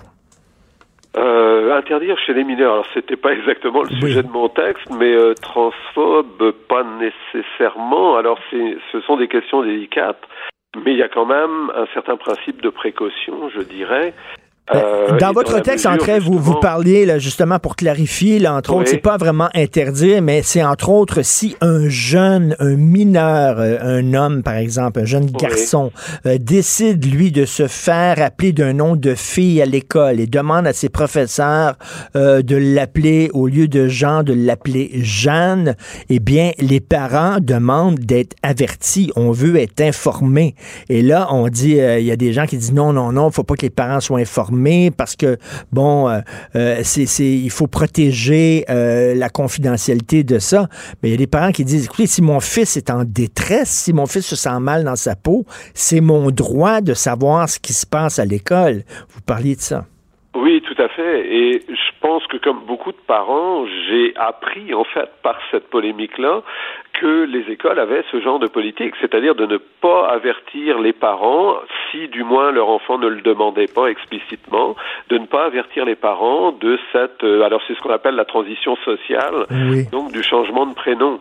Et euh, bon, je, je suis pas vraiment étonné que la majorité des parents soient contre parce que euh, on n'avait pas beaucoup publicisé ce genre de mesures et je pense que Bon, mes enfants sont adultes maintenant, mais s'ils avaient été adolescents et concernés, je, je crois que comme beaucoup de j'aurais été terriblement choqué qu'on me cache, puisque ça revient à ça, ça revient vraiment à cacher aux parents quelque chose qui concerne leur enfant mineur, faut bien le préciser. Donc, euh, il me semble qu'on on piétine quelque part euh, non seulement l'autorité parentale, mais les, tout simplement le, le, droit le plus basique des parents euh, d'être informés par l'école de ce qui se passe pour leur enfant. Parce que parce que là, là, on, est on, on a appuyé cette mesure-là en disant on n'avertira pas les parents parce qu'on présume finalement oui. que la majorité des parents va contraindre, vont contraindre leur enfant à cesser ces folies-là, puis etc. Euh, Peut-être une minorité de parents sont transphobes, vont paniquer et tout ça, mais la majorité des parents se conduisent de façon responsable avec leur enfant. Et comme vous l'écriviez si bien, euh, si mon enfant, moi, euh, euh, des problèmes, ben, je vais avoir une longue conversation avec lui. S'il y a quelqu'un qui est capable de, de dealer avec son enfant et de le comprendre et lui parler, c'est bien le parent. Je crois, oui, en effet. Et, et c'est une des choses qui était choquante dans cette, dans cette affaire ou dans cette polémique, c'est que dans le fond, on tient pour acquis que les parents sont transphobes peu importe ce qu'on entend par le mot, mais que ce sont, euh, ils vont réagir nécessairement violemment euh, violemment, que ce soit psychologique ou physique, vis-à-vis de leur enfant parce qu'ils demandent euh, cette transition de genre. Or, je je sais pas, je suis peut-être trop optimiste, mais je pense que la très grande majorité des parents ne sont pas des monstres effectivement et qu'ils vont juste essayer de de comprendre, essayer de faire en sorte que leur enfant leur explique ce désir, euh, d'où il vient, etc. Et, et qu'ils vont l'accompagner là-dedans. Mais l'accompagner, on le sait tous quand, quand on est euh, père ou mère, l'accompagner, ça ne veut pas nécessairement dire euh, oui, bien sûr, allons-y, Hmm. tu, tu veux ça et c'est parfait. Il s'agit bien entendu de, de, de comprendre avec empathie d'où vient ce désir et peut-être justement d'amener l'enfant à, à, à réfléchir lui aussi sur l'origine de ce désir. Parce qu'il y a deux choses, là, pa- M. Moreau. Euh, premièrement, peut-être que l'enfant est juste homosexuel. Tu sais, un, un garçon qui, qui est attiré par des garçons, on va dire Ah, mais mon Dieu, je suis une femme. Je dois être une femme parce que je suis attiré vers des garçons. oui. On a donc on peut discuter avec cette personne-là. Ou alors aussi, il faut il faut pas se le cacher. Il y a la pression des pères. Mettons là, un jeune garçon qui s'ouvre à quelqu'un, un de ses amis en classe, il dit moi je pense que je suis une fille puis je veux changer de sexe, etc. Il devient l'autre, il dit ça à ses amis. Là, ce petit garçon-là qui était peut-être timide dans son coin, un peu rejeté, là devient la vedette de la classe. Il, est spécial, wow, il est cool, il va changer en fille et tout ça. Et là, lui, ça l'encourage Ouais, à ouais, continuer peut- là-dedans. Il faut pas, faut pas minimiser ça aussi, la pression des pères. On peut effectivement imaginer toutes sortes de scénarios qui font, euh, bon, y compris le fait, il faut quand même le, le reconnaître, que toutes ces questions du transgenrisme, etc., sont très à la mode aujourd'hui. On en Oui. parle énormément, et donc oui, il y a une espèce de, de, de pression sociale qui peut s'exercer. Euh, dans tous les cas, je pense que quel que soit l'adolescent ou l'adolescente qui, ressentirait ce besoin de s'identifier à l'autre sexe, ça dénote nécessairement une forme de, de trouble. Je dis de trouble pour utiliser un terme modéré. Ça ne veut pas dire évidemment que euh, qu'il faut aller totalement à l'encontre de ces désirs-là, mais ça nécessite au moins d'en parler, ça nécessite au moins d'approfondir la question. Et qui de mieux que les parents pour le faire avec leur enfant? Je, je suis enseignant et je crois vraiment pas que c'est le rôle, que ce soit le rôle d'un d'un professeur ou de quelqu'un de l'administration d'une école d'accompagner l'enfant dans, dans ce dans ce dans ce trouble-là ou dans cette transition-là d'ailleurs. Donc là, c'est comme si on voulait protéger les enfants de leurs parents, comme si leurs parents pouvaient constituer un danger au développement de l'enfant. C'est exactement ça. Et, et donc il y, a, spécial. il y a une forme un peu de paranoïa sociale parce qu'on considère que euh, les parents doivent prouver qu'ils ne sont pas mauvais, qu'ils ne sont pas mauvais, qu'ils ne sont pas des monstres. On les on tient pour acquis qu'ils que beaucoup d'entre eux le seraient. Qui me semble quand même un peu bizarre comme vision de la société euh, de la de la part d'administration scolaire. Écoutez, je me fais l'avocat du diable. là. J'ai trois enfants. À un moment donné, il y a un de mes enfants, une de mes filles mineures, euh, qui avait des problèmes et tout ça. Euh, je venais de me séparer de sa mère. Elle, elle était très triste. Elle le prenait mal. Bon, elle est allée voir, elle est allée voir une psy. Elle était mineure. Elle est allée voir une psy pour enfants. Et moi, j'ai parlé à la psy. Qu'est-ce qu'elle vous a dit? Ben, elle dit, écoutez, c'est confidentiel. J'ai dit, oui, mais quand même, c'est mon enfant. Je veux savoir qu'est-ce qui se passe, etc. Est-ce qu'elle est vraiment en détresse? Ben, elle dit, c'est entre moi et elle. Ben, je dis, elle est mineure. Mais elle dit, même si elle est mineure, c'est entre moi et elle. Donc, est-ce que le professeur ne pourra pas dire ça? en disant, écoutez, euh, entre le prof et l'enfant, on a une, entente et, euh, de confidentialité. Le parent n'a pas à être euh, euh, au courant de ce qui se dit? Euh, Je, je crois qu'il y a des règles particulières pour les professionnels de la santé Mm. euh, que, que l'on peut comprendre parce que c'est ça permet d'établir une confiance, etc. Euh, je ne crois pas que les professeurs soient formés pour avoir une approche une approche thérapeutique. Euh, et, et comme tous, ils vont être soumis eux aussi à une sorte de pression sociale ou de de, de, à l'ambiance, disons, idéologique du moment. Donc non, je pense vraiment que les, les professeurs enseignent, c'est déjà beaucoup, euh, mais ils n'ont pas à jouer en plus un rôle de thérapeute auprès de leurs élèves. Et Monsieur Moreau, vous êtes un observateur euh, de la société. Comment vous expliquez cette explosion soudainement? C'est un phénomène dont on ne parlait pas je sais pas, il y a 5-6 ans, euh, c'était minoritaire. Il y en avait quelques-uns. Là, on dirait que, mon Dieu, toutes les familles ont un enfant euh, qui est en train de transitionner ou euh, une personne transgenre au courant de fait. On regarde les pubs ou les téléromans. Il y, en a presque dans chaque pub, dans chaque téléroman. Comment vous expliquez ça? Alors, je vous avoue que j'ai bien de la, j'ai du mal à l'expliquer, mais c'est un phénomène effectivement que je trouve assez assez fascinant. En tant que, bah, disons, phénomène idéologique au sens large du terme, c'est-à-dire tout ce qui concerne l'évolution des, des, idées qui circulent dans la société et qui, qui ne sont évidemment pas des, des idées au sens euh, scientifique ou philosophique, etc., mais toute cette ambiance intellectuelle qui euh, qui surgit comme ça dans la société. Euh, je j'ai vraiment pas de réponse à votre question, sinon que il est clair quand on le voit dans le système médiatique que le, le personnage du, du trans, transgenre, devient une espèce d'incarnation idéale de la différence, de, de cette diversité que l'on mmh. que l'on vende partout. Et on a l'impression que monsieur et madame tout le monde se sentent de plus en plus dépassés, c'est-à-dire que on leur enfonce dans la gorge euh, toutes sortes d'idées euh, et euh, ils n'ont pas le temps de se prononcer là-dessus. On ne leur a pas demandé leur avis. Et là, soudainement, du jour au lendemain, on dit oui, oui, les jeunes peuvent transitionner, changer de sexe et tout ça. les gens disent que le train s'emballe, va trop vite. Et est-ce qu'on peut un peu appuyer sur le frein? C'est un peu ce que j'ai ressenti, l'appui des parents face à M. Poiliev. C'est un peu ça aussi le, le, ras-le-bol où tout s'emballe, tout va trop vite? Ben, que, le, que le train s'emballe, je pense que, en tout cas, je, je n'ai pas 20 ans, j'en ai euh, plus du double, et je pense que, comme beaucoup de gens de mon âge, j'ai l'impression effectivement que le train s'emballe et s'emballe euh, vraiment très très vite et atteint des vitesses exponentielles. Oui. Euh, D'autant plus que toutes ces questions-là ne, ne, sont jamais vraiment débattues euh, socialement, donc euh, médiatiquement, politiquement. On, on nous avance donc ces idées que ça serait la nouvelle normalité, euh, j'ai jamais entendu, par exemple, un, un scientifique, un, un, biologiste, un médecin euh, spécialiste donc du corps ou un, se prononcer sur ces questions-là. Il y en a certainement, ceci dit, euh, mais il y, a, il y a quand même quelque chose d'un peu étrange à voir surgir effectivement des, des, nouvelles vérités officielles puisqu'elles sont endossées euh, par les gouvernements, par les institutions scolaires, par exemple, euh, sans qu'elles aient vraiment été débattues socialement pendant un certain temps et vu l'ampleur de la question, le temps en question, il devrait quand même être assez long. C'est-à-dire, on aurait mmh. dû en débattre pendant les cinq dernières années ou les dix dernières années, mais il y a dix ans, on n'en parlait à peu près pas, effectivement. Ben oui, parce que là, euh, je sais pas, les gens disent, oh, on nous dit que les hommes et les femmes, ça n'existe plus, c'est une construction sociale. C'est bizarre. Je suis allé dans un mariage la semaine passée, puis il y avait plein d'hommes et plein de femmes. et là, les gens disent. Curieux qu'on fasse un sondage sur cette question-là. Et euh, M. Moreau, euh, comment vous présenteriez la revue Argument à des gens qui ne la connaissent pas? Euh, il y a des gens qui disent, ah, c'est une revue de droite ou conservatrice, etc.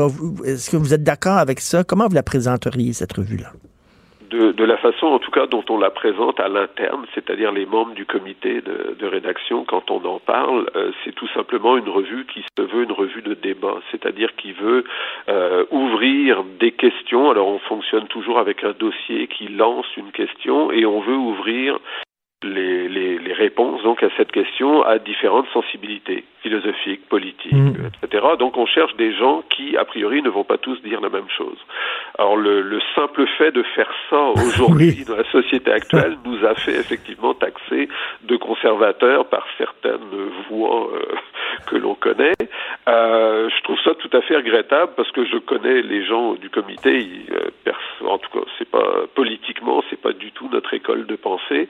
Euh, mais bon, le, le, simple fait apparemment mmh. de pouvoir débattre de certaines questions, c'est déjà trop pour certains euh, qui se targuent d'être progressistes. Ça en dit très long sur euh, l'atmosphère actuelle. Je trouve que c'est une revue importante et essentielle. Merci beaucoup, M. Patrick Moreau. Toujours Merci. intéressant de vous parler. Merci. Merci pour la revue également. Merci. Au revoir. Richard Martineau. Les commentaires haineux prennent certains animateurs. Martineau s'en régale. Mmh, mmh, mmh. Alors, la guerre entre le gouvernement canadien et Meta s'accentue et plusieurs se demandent si les mesures du gouvernement canadien ne seraient pas, au fond, contre-productives. On en parle avec M. Alain Saunier, professeur retraité en communication à l'Université euh, de Montréal et, euh, bien sûr, ancien directeur général de l'information de Radio-Canada.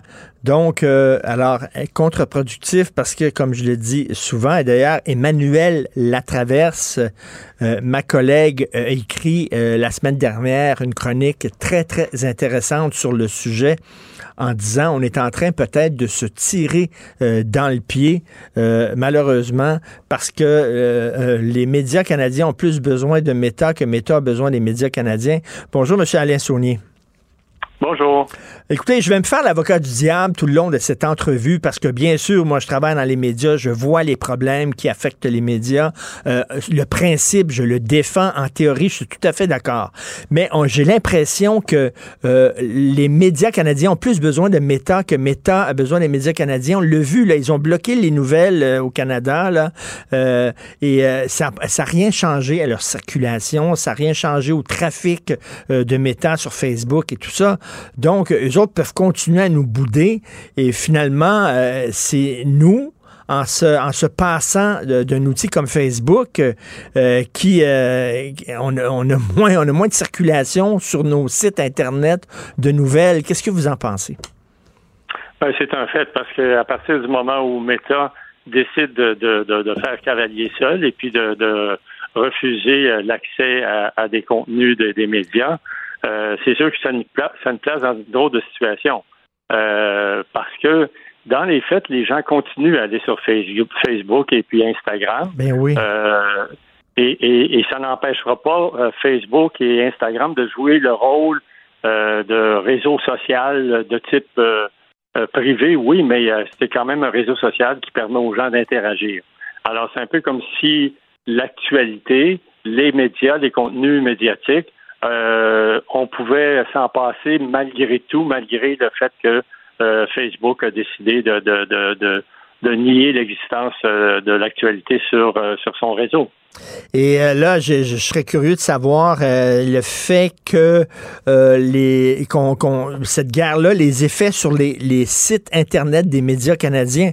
vous savez, moi, par exemple, ma chronique du Journal de Montréal, je la mettais sur Facebook, ça amenait des lecteurs à ma chronique et tout ça. Maintenant, je ne fais pas ça, je peux pas le faire et je ne veux pas le faire parce qu'on est en guerre contre Meta.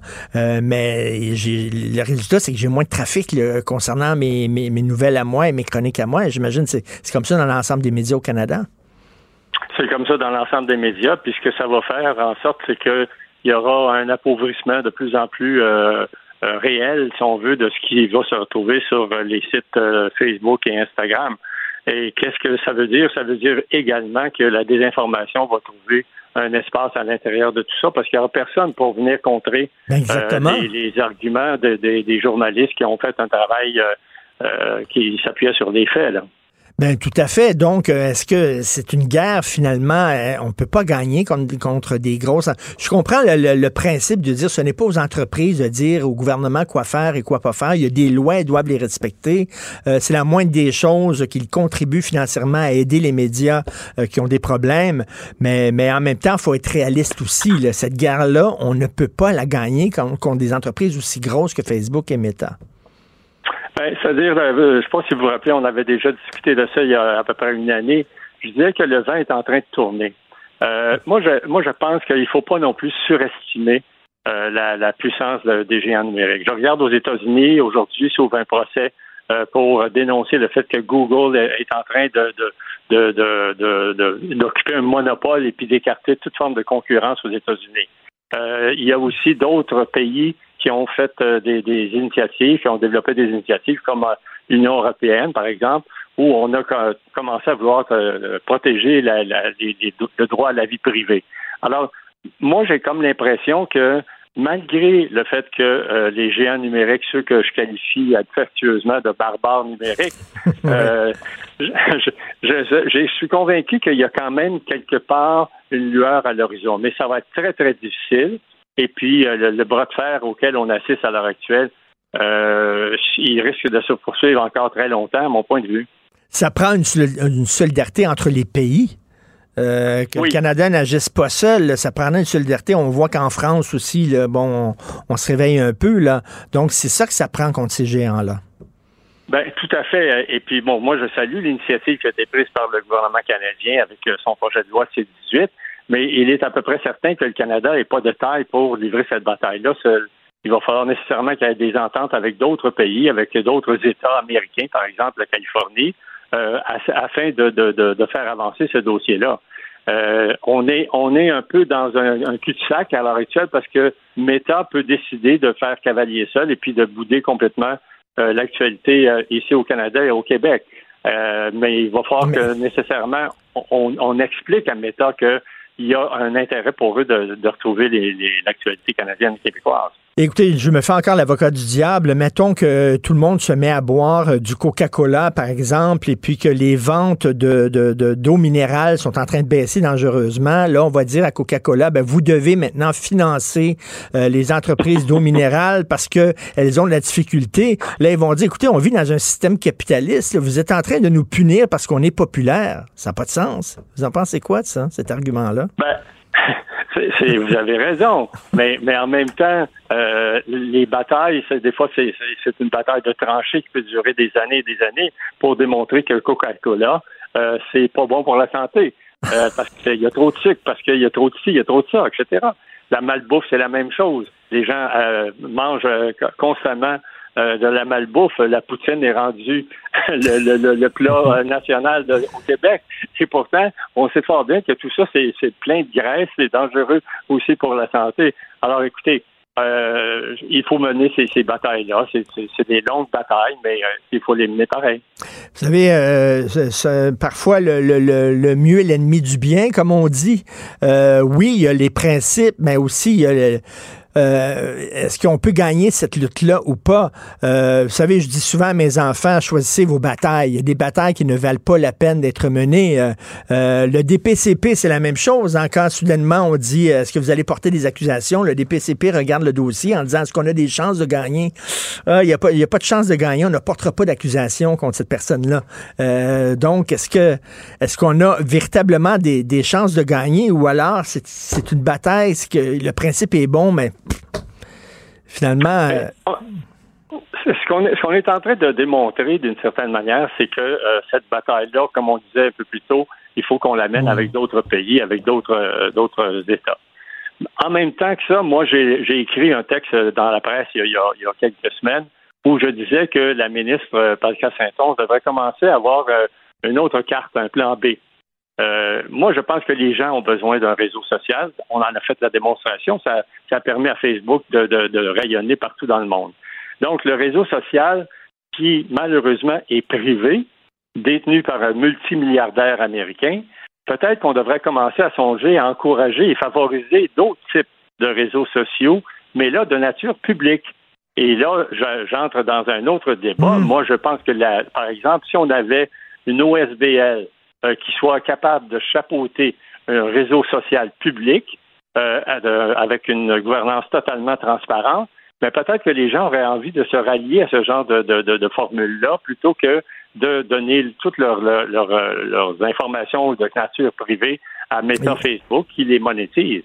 Et M. Saunier, comment vous réagissez quand vous voyez que le que le Parti libéral du Québec et Québec solidaire continuent à acheter de la publicité sur Facebook euh, pour les élections partielles de Jean Talon. Quand, quand il y a des partis eux-mêmes qui, qui, qui, ne, qui semblent pas voir le danger de Facebook. Ouais. Ben, écoutez, je pense qu'ils ont un examen de conscience à, à, faire. Euh, moi, je pense que ce qui est intéressant, c'est la solidarité qui est en train de se développer, notamment pour cette journée du 15 euh, septembre. Euh, il y a même la, Chambre de commerce de Montréal, il y a les, maires de, Québec, de, de, Longueuil, de Laval, etc., qui sont embarqués dans, un peu dans, dans, dans, dans cette euh, opération de, de, solidarité pour marquer le coup une journée et faire la démonstration que les gens sont solidaires d'une certaine forme de vision euh, avec laquelle euh, c'est pas un multimilliardaire qui décide de qu'est-ce qu'on peut lire et, écouter sur un réseau social. Et euh, vous avez publié un livre très intéressant sur euh, ces géants-là. Vous, vous, le disiez, là, vous les appelez les, barbares numériques. C'est le titre de votre livre. Pourquoi les barbares? Ben, les barbares, parce que ce sont des barbares. Euh, si on, on si, si on, on, se fie à, à, des analogies historiques, les barbares, c'est ceux qui, qui, venaient envahir, par exemple, les pays européens à une certaine époque, et puis euh, qui s'installaient à demeure, euh, et puis qui percevaient eux-mêmes les impôts, les taxes, etc. Euh, ce qui s'est produit avec les géants numériques, c'est qu'ils se sont installés sur nos territoires sans même demander la permission à quiconque. et mieux que cela, le CRTC, dans le cas du Canada, a indiqué en 99 que Internet, ça ne les concernait pas. Alors, ils se sont installés, ils ont pris le contrôle de, de nos ondes Internet, si on veut les appeler ainsi. Et puis, qu'est-ce qui se passe maintenant? C'est qu'ils ne respectent pas les réglementations, ils n'ont pas voulu payer d'impôts, pas voulu payer de taxes dans les pays où ils se sont installés. Alors, c'est un comportement de barbare. Euh, ni plus ni moins. Ils reconnaissent même pas la légitimité de, l'État, l'autorité de l'État dans lequel, euh, sur le, territoire duquel ils, ils, se sont installés. Donc, ce sont c'est ça, c'est barbare. Écoutez, en terminant, je suis allé voir une adaptation euh, du film Network, le fameux film Network de Sidney Lumet, un chef-d'œuvre, et on l'a adapté hein, au théâtre avec euh, euh, Denis Bernard, et c'est, ça s'appelle Salle de nouvelles, et vous l'avez peut-être vu, vous allez le voir, mais, mais, à un moment donné, il y a un discours d'un, d'un homme d'affaires qui dit à un journaliste, vous vivez dans un ancien monde avec des pays, des nations. Il n'y a plus d'Italie, il n'y a plus d'Angleterre, il n'y a plus de Canada. Il y a seulement que Exxon, AT&T, IBM et Microsoft. C'est ça les nations du monde maintenant. Que pensez-vous de ce discours-là? Ben, c'est un discours qui est pas loin de, la vérité, euh, parce que ces, géants numériques-là, qui sont dirigés par des multimilliardaires, euh, ils ont toujours défié les États dans les, sur les territoires où ils se sont installés. Euh, ils reconnaissent même pas que l'autorité de l'État, par exemple, le projet de loi, euh, la loi de C11, euh, fait en sorte que dorénavant, toutes les entreprises étrangères, comme canadiennes, sont soumises à une certaine forme de réglementation dans le domaine de la radio, de la télévision ici au pays. Alors ça, c'est un avancé, mais ils défiaient cette autorité-là jusqu'à jusqu'à tout récemment. Et là, il y a au moins eu ces projets de loi qui sont devenus des lois, C11, C18 au Canada, et moi, je considère que ça, c'est un pas en avant. Maintenant, le bras de fer, il va se poursuivre parce que il considère, Zuckerberg considère que c'est lui le plus fort. Et c'est lui, c'est lui qui, qui, qui, est plus fort que les États. Euh, il faut à ce moment-là que les États réagissent et fassent preuve aussi de, de muscles. Et puis, euh, dans ce bras de fer-là, il faut pas lâcher. Est-ce que c'est trop, gros de dire que finalement, il en va de l'état de la démocratie? C'est ça, là, finalement, on se bat pour que la démocratie subsiste contre des grosses compagnies comme ça?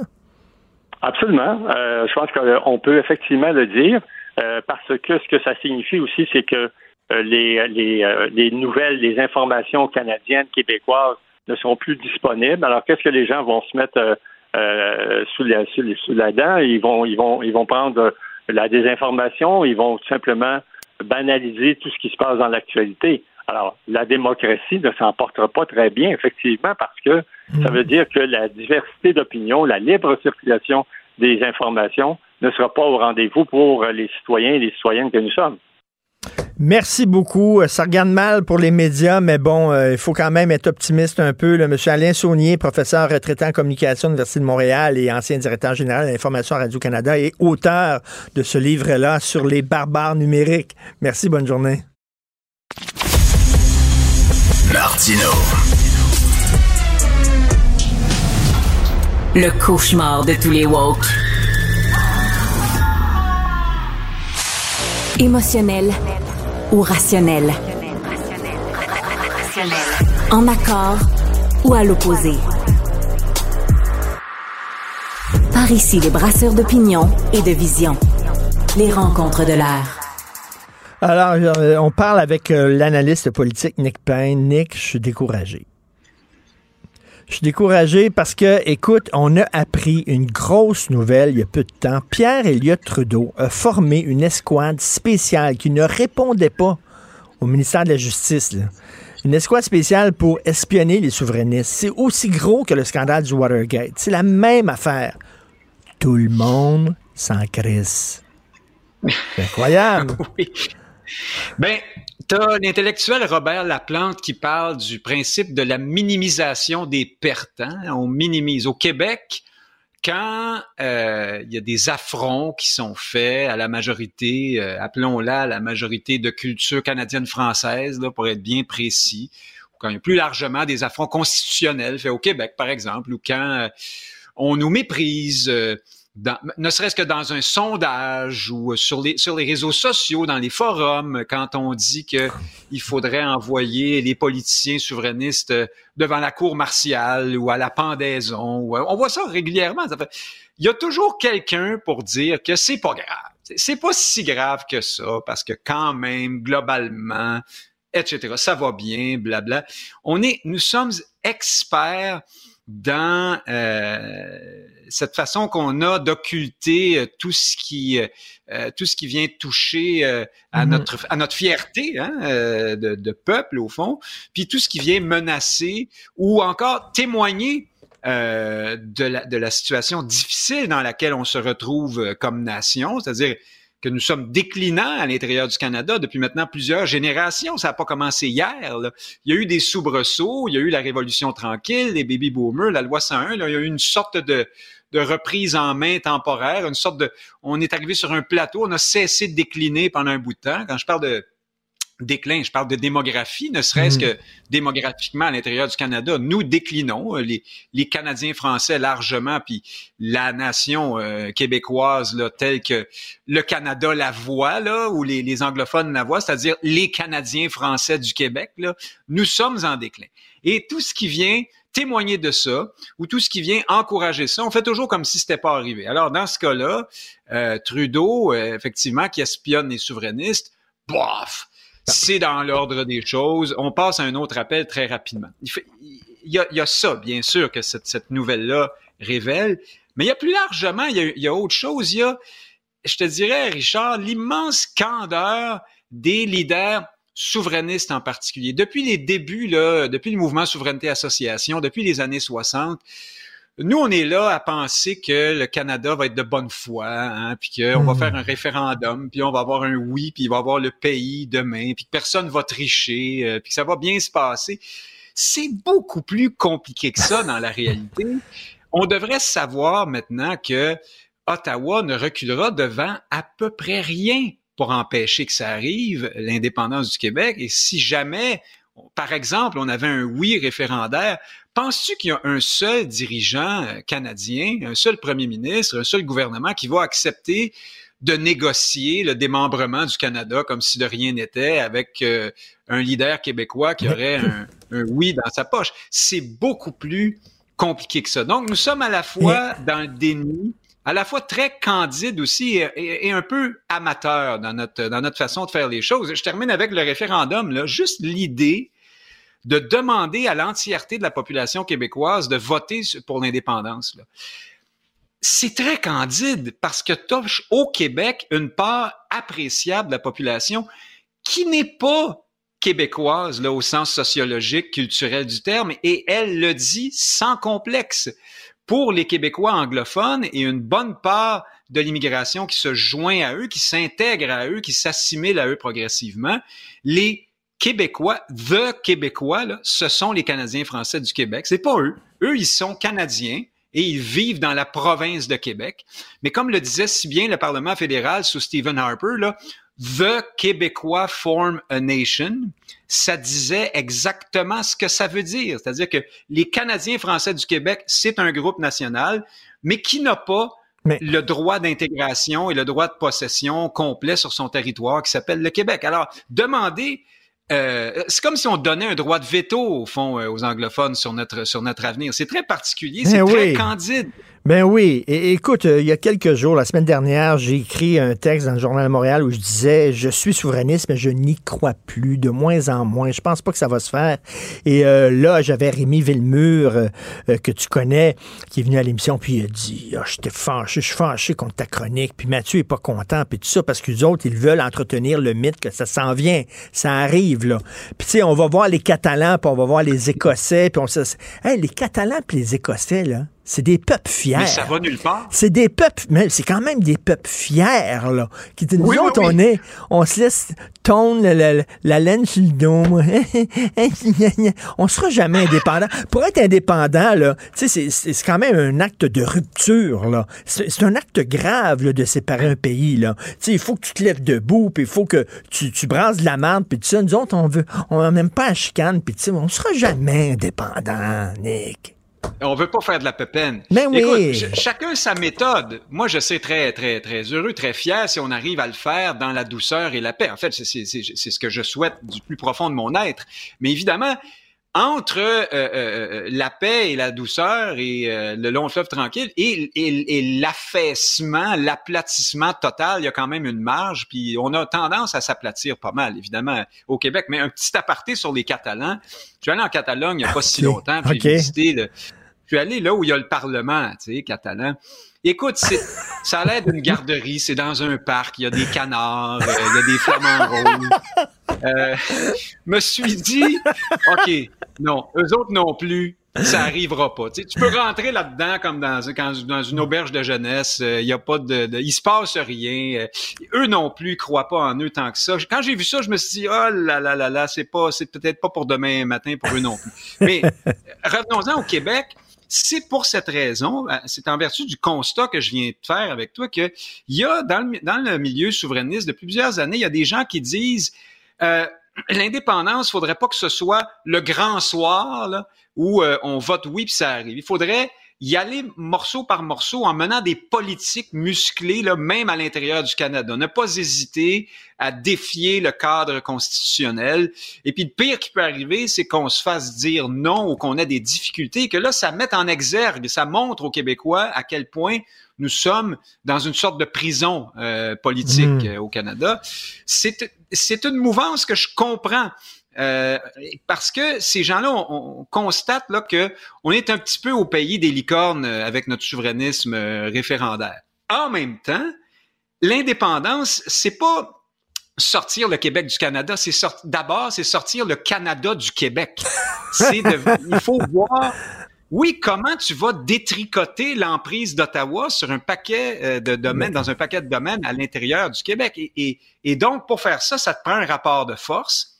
Et là, je reviens au référendum. Effectivement, ne serait-ce que euh, du point de vue de la reconnaissance internationale, c'est sûrement pas une mauvaise chose d'avoir un vote référendaire, référendaire positif euh, dans ta poche pour dire, voyez quand même, la démocratie parle au Québec. En même temps, tu as vu le référendum catalan, euh, c'est pas bien ben long qu'on t'a Ben mis ça. non. euh, É- é- écoute, bon, écoute, bon, euh, Nick, les, les- les- les- gens qui maintiennent en vie, puis je peux comprendre ce mythe-là que ça s'en vient, le, train d'indépendance va rentrer en guerre bientôt. Euh, et tu sais, je lisais Philippe Lorange, un ami commun, euh, un jeune souverainiste qui écrivait euh, quand, la quand la Cour suprême va dire que la loi 21 est anti- anticonstitutionnelle, la loi sur la laïcité, les Québécois vont se lever puis vont être en maudit. Moi, je dis non. Ils vont aussi les épaules puis ils vont regarder Netflix. Qu'est-ce que t'en penses, toi? Mettons le lendemain. Oui, le- oui, ben- Ce soir, la Cour suprême dit la loi 21, elle est anticonstitutionnelle. Penses-tu qu'il va y avoir un soulèvement au Québec? Ben, c'est le supplice de la goutte. Hein? Ça- Il y, aura toujours peut-être des questions de contexte. Là. Ça dépend quand est-ce que ça arrive. Si jamais ça arrive au terme d'une séquence là, euh, qui est très, très efficace là, pour le discours souverainiste, peut-être que ça pourrait donner des résultats. Mais en même temps, on voit venir ça depuis plusieurs années. Euh, regarde la loi 101, ils l'ont coupé en petits morceaux, petit bout par petit bout. Il n'y a pas eu de révolte, euh, de révolution à chaque fois. Moi, ce, que, ce qui fait que je suis pessimiste comme toi, euh, au-delà de ces questions-là, c'est la, c'est la révolution numérique et le problème démographique à l'heure actuelle qui prennent le dessus pour moi. Moi, j'ai cru jusque vers 2012, 2015, peut-être 2017, 18 que on pouvait encore euh, reprendre l'initiative et euh, qu'un mouvement politique pouvait réussir à mener à l'indépendance du Québec. Là, le problème, c'est que la pyramide des âges s'est inversée. Les jeunes sont moins souverainistes que les plus vieux. Ils s'anglicisent et s'américanisent et se s'acculturent à une vitesse folle. C'est, c'est fou, là. Les statistiques que des gens comme Frédéric Lacroix, par exemple, euh, nous met- mettent, à jour euh, régulièrement ces temps-ci, fait, fait des articles là-dessus, Lacroix, pour nous montrer ce qui se passe. Même ces statistiques-là témoigne de ce qui se passait il y a quelques années. Là. Ce qui se passe actuellement, on le voit pas encore dans ces tableaux statistiques-là. Et à mon sens, c'est une accélération inédite, jamais vue du processus, disons-le, d'assimilation dans lequel on est engagé au Québec.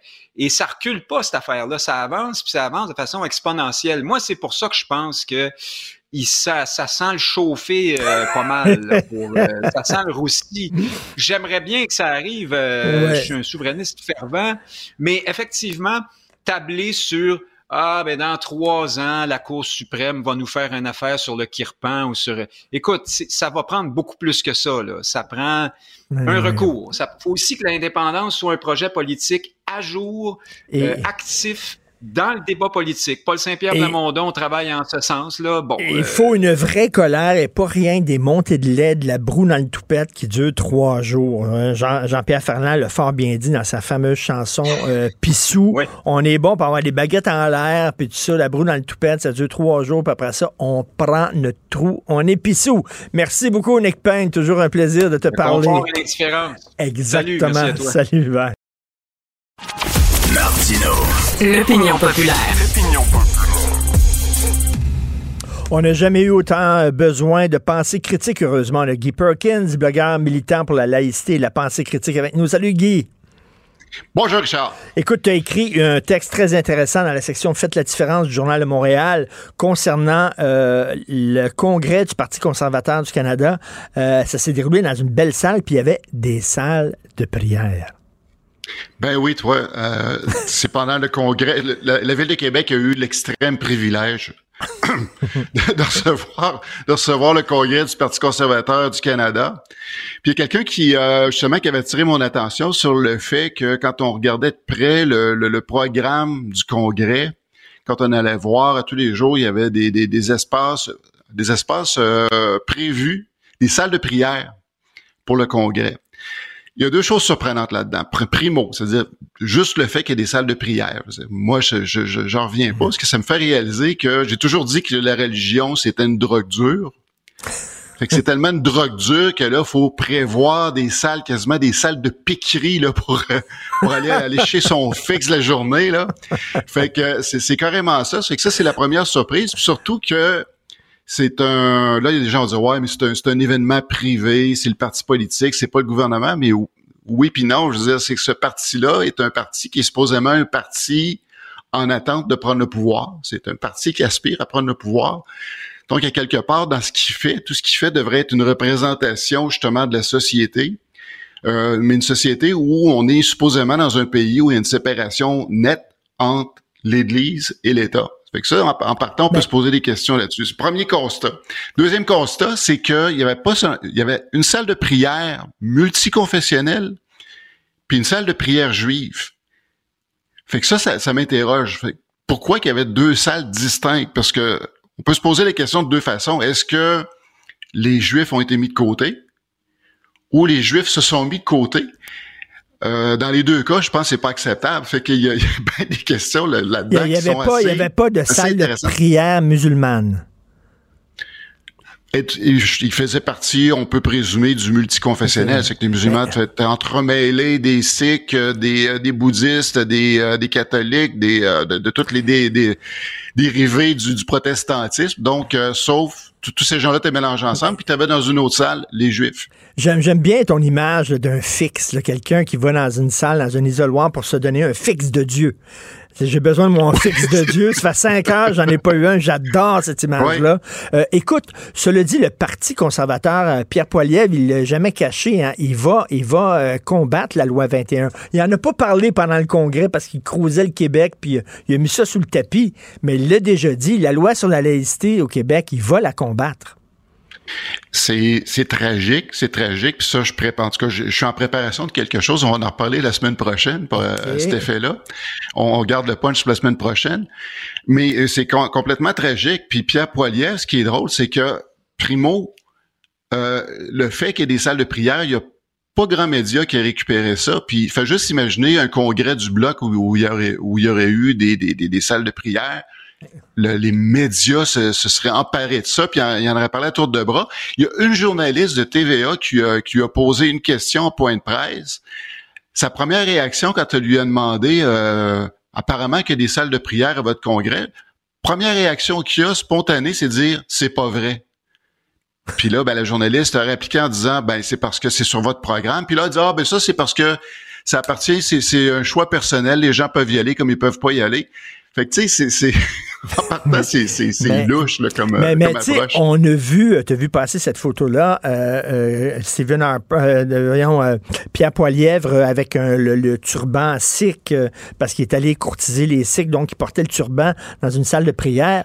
Euh, ben, il n'y a pas grande différence entre lui et Justin Trudeau, finalement? C'est blanc bonnet, bonnet blanc. Euh, écoute, quand je vois ça, Richard, je, je repense invariablement, tu sais, tout l'amour que, que, que, que je porte envers Groucho Marx. Avec sa fameuse blague où il dit, ben mon frère se prend pour un poulet, on n'essaye pas de le, le décourager, de l'en dissuader parce qu'on a besoin des œufs. Ben c'est la même chose, je pense, avec les partis politiques. Même s'ils trouvent les religions complètement crackpot, ils vont embarquer dans le jeu un petit peu comme l'enfant là, qui, qui t'invite à aller prendre le thé avec son ami euh, imaginaire dans, dans, dans, dans, dans- sa salle de jeu. Ben là, ici, ben les œufs que, que Groucho Marx parle, ben c'est les votes. Et puis là, justement, par pur clientélisme, on laisse la religion se, se réimmiscer justement dans l'affaire publique. Ben, c'est un, moi, en tant qu'à moi, c'est un jeu dangereux. Non, c'est un excellent texte que tu as écrit. Euh, très hâte qu'on se parle la semaine prochaine. Écoute, on a parlé euh, l'autre jour des produits homéopathiques. parce que je- J'en revenais pas que mon pharmacien m'avait prescrit ça, des produits homéopathiques. Mais là, tu dis qu'il y a l'aromathérapie aussi. Ça, c'est disponible en pharmacie, quoi? Oui, c'est les fameuses huiles essentielles. Ah, ben oui. qu'on retrouve, euh, ben, c'est, c'est le même principe que, que, que, que l'homéopathie. Tu vas le retrouver en pharmacie, tu vas le retrouver euh, par une kyrielle de, de, de vendeurs improvisés. La différence, c'est que quand même, il y a un fond pour les huiles essentielles. Il y a quand même certaines caractéristiques qui sont reconnues, sauf que les gens qui vont euh, qui vont se baigner justement dans le, le- le- les trucs d'huiles essentielles vont quand même euh, essayer de détendre, beurrer la toast pas mal large là, avec le petit le petit bout qui est reconnu scientifiquement. Mais le problème, c'est que euh, justement, euh, il y a pas beaucoup de supervision là-dedans. Il y a un manque de réglementation qui fait que, oui, un produit, il y a une, une essence, euh, une essence de plante peut donner certaines, certains bénéfices, mais on sait toujours. On n'est pas toujours certain de ce qu'on retrouve dans le produit qui est vendu parce que justement, c'est pas réglementé. Il faut, faut faire absolument attention. Puis là, déjà aussi, ils vont, vont confondre le mot essentiel avec nécessaire ou crucial ou important. C'est c'est pas ça que ça veut dire essentiel dans ce cas-ci. Puis tu m'as dit, euh, c'est comme euh, de l'huile de serpent. Et tu me faisais penser, euh, euh, moi, je suis un fan de Lucky Luke. Là. Puis Lucky Luke, il y avait tout le temps, justement, un vendeur d'huile de serpent qui arrivait, puis qui vendait des médicaments. c'était c'était de l'arnaque. Qu'est-ce que ça fait la pharmacie, ces affaires-là? Parce que la, pharmacie, c'est une science, là. C'est une science. Euh, encore là, ils peuvent en vendre. Il faut juste, j'espère, j'espère qu'ils vont prendre le temps d'expliquer les limites de ce que ça peut faire. Parce que, écoute, faut que je te raconte une, une anecdote, Ah. Richard. Un moment donné, je, faisais partie d'un conseil d'administration, puis euh, on se réunit pour les fêtes, puis tout ça. Puis euh, une personne qui nous avait beaucoup aidé, parce que c'était un organisme à but non lucratif. Puis il y avait une personne qui nous avait beaucoup aidé, puis elle est venue participer à notre euh, partie de fin d'année. Puis en contrepartie, elle nous avait demandé, dit, vu que je vais avoir votre attention, pouvez-vous me permettre de faire une démonstration de mes produits de d'huile essentielle? On m'avait avisé, là, je, je- je me suis mordu beaucoup les lèvres, j'ai quand même fait quelques interventions, mais c'est drôle la façon, justement, qu'ils sont programmés à, à jouer un petit peu avec les mots, parce que c'est sûr qu'ils doivent être excessivement prudents, parce qu'ils ne sont, ils ne sont pas des médecins, ils vont toujours prendre plaisir à dire, ah ben là, la, la, la science, mainstream science va, euh, va dire telle, telle, telle, telle chose, mais c'est parce qu'ils ont peur. Ah, ben oui. c'est un discours, c'est un discours dangereux. C'est un discours dangereux parce que justement, quand ils font des genres de réunions en privé de même, il n'y a personne vraiment pour les remettre en question. Ben oui. Ils vont, ils vont vraiment maquiller la réalité. Puis euh, évidemment, il y a, comme disait P.T. Barnum, there's a sucker born every five minutes. Puis là, t'as le pharmacien qui arrive là, avec la chaîne blanche. Tu sais, la chaîne blanche, ça impressionne en Christie. Puis là, il va te donner de l'homéopathie ou alors de l'huile essentielle. Puis là, il y a la chaîne blanche. Oh, ça, ça veut dire Ah oui. je suis un scientifique, ça. Tu ris, mais ça a un impact majeur sur la perception Ben oui. des gens. Euh, tu fais juste faire ça. D'ailleurs, j'ai prononcé des conférences dans les prochaines semaines, euh, dont une demain avec les, les, les, les sceptiques du Québec à propos de mon livre. Puis je pense que c'est ce que je vais faire. Je vais mettre une chienne, une chienne blanche. fait que personne va pouvoir me contester. Puis dire, hey, ce gars-là, ce gars-là, il sait de, de quoi il parle. Exactement. Alors, c'est où ta conférence? Tiens, plug là-dedans. Ah ben c'est euh, demain, c'est sur le site internet de, de- des sceptiques du Québec, c'est une conférence virtuelle. Donc euh, c'est accessible à tout le monde. Euh, c'est je suis membre, je suis membre éternel des sceptiques du Québec. Donc euh, suite à la publication de mon livre, on m'a demandé justement de prononcer une conférence, parler justement de le- le- du contenu de mon livre puis la, la démarche qui l'accompagne. Ben bravo, on va regarder ça. Je te quitte parce que je dois faire mon fixe d'athéisme. J'ai ma petite pilule d'athéisme à tous les cinq heures. Je le. Pourquoi il n'y a pas des salles de réflexion pour les athées dans les partis Oui, politiques? une salle, salle pour aller lire, tiens. Ben oui. pour On appelle ça une librairie ou une bibliothèque, ouais. Guy Perkins, merci beaucoup. Bonne semaine. Salut, Richard. Martino. Sa vulgarisation est d'une grande clarté. La controverse adore Richard. C'est comme ça. Cette affaire qui est complètement tirée d'un film d'espionnage, pourquoi c'est vraiment intéressant? On peut pas dire l'inverse. Donc, la drogue, c'est donc. Un journaliste d'enquête, pas comme les autres. Félix Séguin. OK, Félix, raconte-moi cette histoire-là, abracadabrante, euh, d'un Québécois qui a démantelé un réseau de voleurs en Belgique. Ah, écoute, j'aime assez cette histoire-là. Bravo à Pierre-Olivier Zappa à TVA Nouvelle qui a suivi euh, ce qui se passait en Belgique et qui a euh, interviewé Tony Aubé, donc un touriste canadien qui s'est fait voler son euh, portable à Bruxelles. Et il l'a retrouvé en démantelant, en quelque sorte, lui-même un réseau de rustlers. Je te raconte ça. Merci d'ailleurs à la géolocalisation. Je te raconte comment ça s'est passé. Donc, histoire et anecdote personnelle après. Alors, bon, si vous avez déjà voyagé en Belgique, vous êtes déjà passé par la gare du Midi, si euh, mon souvenir est bon, c'est Thalys, entre autres, là, qui se rend euh, à la gare du Midi. On peut être là à partir de Paris en deux heures. Parfait, c'est merveilleux. Merci. Sauf que dans les gares en Europe, il y a beaucoup de voleurs énormément de voleurs. Hein? Et là, euh, c'est arrivé donc à Toby Aubé, c'est un touriste canadien qui, à la gare du Midi, se fait dérober son laptop. Il s'apprêterait à prendre son train pour se rendre à l'aéroport. Alors, des gens bon, mal intentionnés, on lui dérobe son sac à dos, il y avait son passeport, son ordinateur. Alors là, euh, c'est un gars qui est sur TikTok. Alors là, il commence à publier une partie de ses histoires. Et euh, évidemment, il n'y a plus de passeport, donc c'est certain qu'il ne prendra pas l'avion. Alors là, lui, il a ce qu'on appelle des AirTags. Donc ça, c'est la marque de Apple, mais, mais il y a d'autres euh, façons de géolocaliser un objet. Il utilise son AirTag, donc une, une puce de géolocalisation, et il localise ses biens.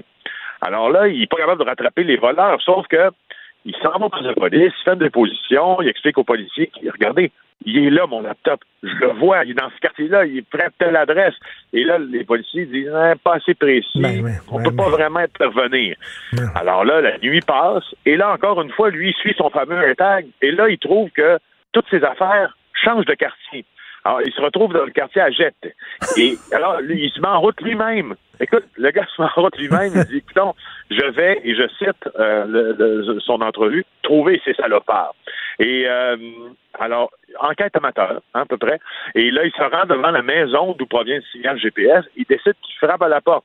Il n'y a personne qui répond. Il va se cacher plus loin. Il attend que quelqu'un sorte. Il a attendu cinq heures. Il y a deux hommes qui sont sortis de la Ben maison. donc.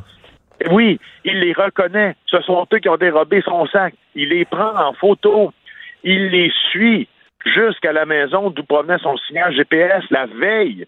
OK? Parce que son ordinateur, rappelle-toi, dans l'histoire, il a changé de place. Alors là, il y a une localisation précise.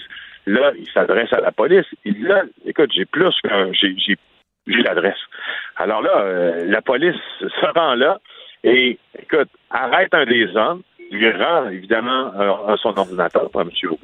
Mais là, c'est pas tout. Une fois les policiers rendus là, ils découvrent des centaines puis des centaines d'appareils électroniques. Et, euh, et, voilà, ils n'en s'en pas du tout, du tout. Mais écoute, il a démenti un réseau de voleurs hyper important. Le parquet de Bruxelles confirme les accusations. Et puis, euh, écoute, il y a quelqu'un qui est incarcéré. Ouais, voilà. Bravo. Mais, mais c'est qui ces voleurs-là? Parce qu'il me semble, si tu voles, je sais pas, un téléphone cellulaire ou un ordinateur, euh, tu t'essaies de d'enlever justement la géolocalisation pour pas qu'on te trouve. Ben, peut-être pas eu le temps. En tout cas, moi, je sais que... c'est- Et, et là, anecdote euh, très perso, moi, euh, comme bien d'autres voyageurs, là, en 2023, j'ai une confiance parfois limitée dans les euh, compagnies aériennes que j'emprunte pour me rendre à mes nombreuses destinations parce que je suis souvent dans les aéroports, comme tu le sais. Je te raconte quelque chose qui s'est passé sur un vol euh, d'Air Canada.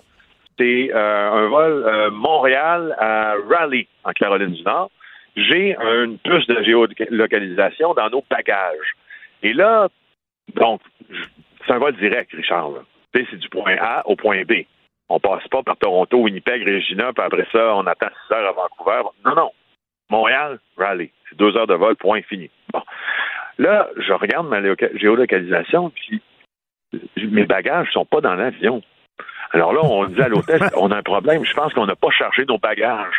Et là, l'hôtesse dit, ben non, c'est impossible. Je dis, oui, c'est possible. Regarde. Puis là, l'hôtesse dit, ben non, écoute, on est arrivé à Raleigh. Il a perdu nos bagages. On voyait encore nos bagages dans un édifice du boulevard euh, Roméo Vachon, je pense, là, à l'aéroport de Dorval. Alors, deux, deux choses l'une.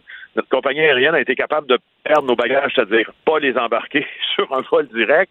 Et puis ensuite, ben, tu sais, ils sont restés, disons, très insensibles dans nos arguments. Vous savez pas nos bagages. Mais oui. Les amener à l'avion. Alors, c'est très utile, ces puces-là de géolocalisation. tu- le hein. gars est allé voir la police, puis après, moi, plan, plan. toi, tu parles à l'agent de bord, plan. Pouvez-vous croire le monde maudit quand les gens vous disent de quoi? Ben oui, c'est ça. Et puis, je sais pas de parler de mauvaise expérience dans les lignes aériennes. Il y a une compagnie, je pense que c'est une, une compagnie liée à la, la, la Suisse, Swiss Air, euh, qui a fait un vol, euh, je me rappelle plus des deux destinations, sauf qu'il y a eu un problème sur le tarmac de l'aéroport, puis les bagages n'ont pas été chargés à temps. Aucun. Et techniquement, je pense qu'on dépassait l'heure... euh, et le, le- le temps disponible ou réglementaire pour que les pilotes puissent voler. Le pilote a décidé de choisir par- de partir quand même avec l'avion sans bagage. Aucun, Un aucun bagage. Ils ont, ils ont pas, ils ont- ils ont pas averti les passagers. Et à Non. destination, les passagers ont attendu deux heures devant le carrousel. Oui. Leur Il y a personne qui les a avertis en disant Ah, by the way, euh, on a eu un problème, pénurie de main-d'œuvre. C'était ça, à l'aéroport. On n'a pas pu embarquer vos bagages dans l'avion. Non, mais toi qui prends souvent l'avion, là, tu te sens comme du bétail de plus en plus. Moi, c'est une, une des industries que je déteste le plus. On traite Ben, les clients comme vraiment de la Je comprends, je comprends, je comprends, je comprends. Puis en même temps, moi, je, je, je sais, au cours des, des dernières années, puis même, euh, tu sais, dans notre, dans, en tout cas, dans ma jeunesse à moi, je voyais le voyage en avion comme une expérience euh, où tous mes sens étaient, euh, étaient mis à contribution parce que c'était- bon, c'était plus confortable. On avait un souper quoi, un dîner décent. euh, on avait un traitement. On se sentait important en fait. Tu sais, tu sentais que, mais là, c'est- c'est c'est pas assez. Là. Attends fini, minute, attends minute. Félix. Là, là, si tu refuses de t'asseoir dans du vomi, on va t'expulser. Oui, oui, oui. oui. ah oui, ben, puis, puis parlant, puisque, puisque nous y sommes, euh, il y a plusieurs comptes là, que vous pouvez suivre euh, sur euh, le réseau X, entre autres, là, sont, qui sont spécialisés dans les histoires de voyages qui tournent mal. Il y a not- notamment euh, l'un que je vous conseille qui s'appelle Boarding Area, donc zone d'embarquement en français. Et, et, et- et sur ce compte-là, plusieurs personnes qui sont des, des on les appelle en anglais des voyageurs assidus, là, ce que les anglophones appellent les frequent flyers. Et là, euh, il y a un, un homme qui euh, il parle de ce qui est arrivé, sa mésaventure sur un, un vol, je pense c'est Tel Aviv euh, à une autre destination dans les Amériques. Mais c'est un très long vol. Il est assis, il se lève à un moment donné pour aller aux toilettes, euh, au cabinet, puis il se rend compte que ses vêtements sont imbibés de sang. Et euh, donc là, il se met à poser des questions et la personne qui a, pris le vol, il y a une urgence euh, sanitaire, puis la personne très malade, c'est vidé de- d'une partie de son, de, de- de son sang pour X raison. hein. Et ils n'ont pas eu le temps de nettoyer l'avion Ah. faut avant de repartir. Sais-tu qu'est-ce qu'on lui a donné pour sa mésaventure? Non. Un coupon rabais de 50 dollars sur son prochain voyage. C'est dégueulasse. Hey, je vais aller voir ça. Boarding area. Merci beaucoup, Félix. À demain. Salut. Allez, bye. Bye. Martino. L'opinion populaire. L'opinion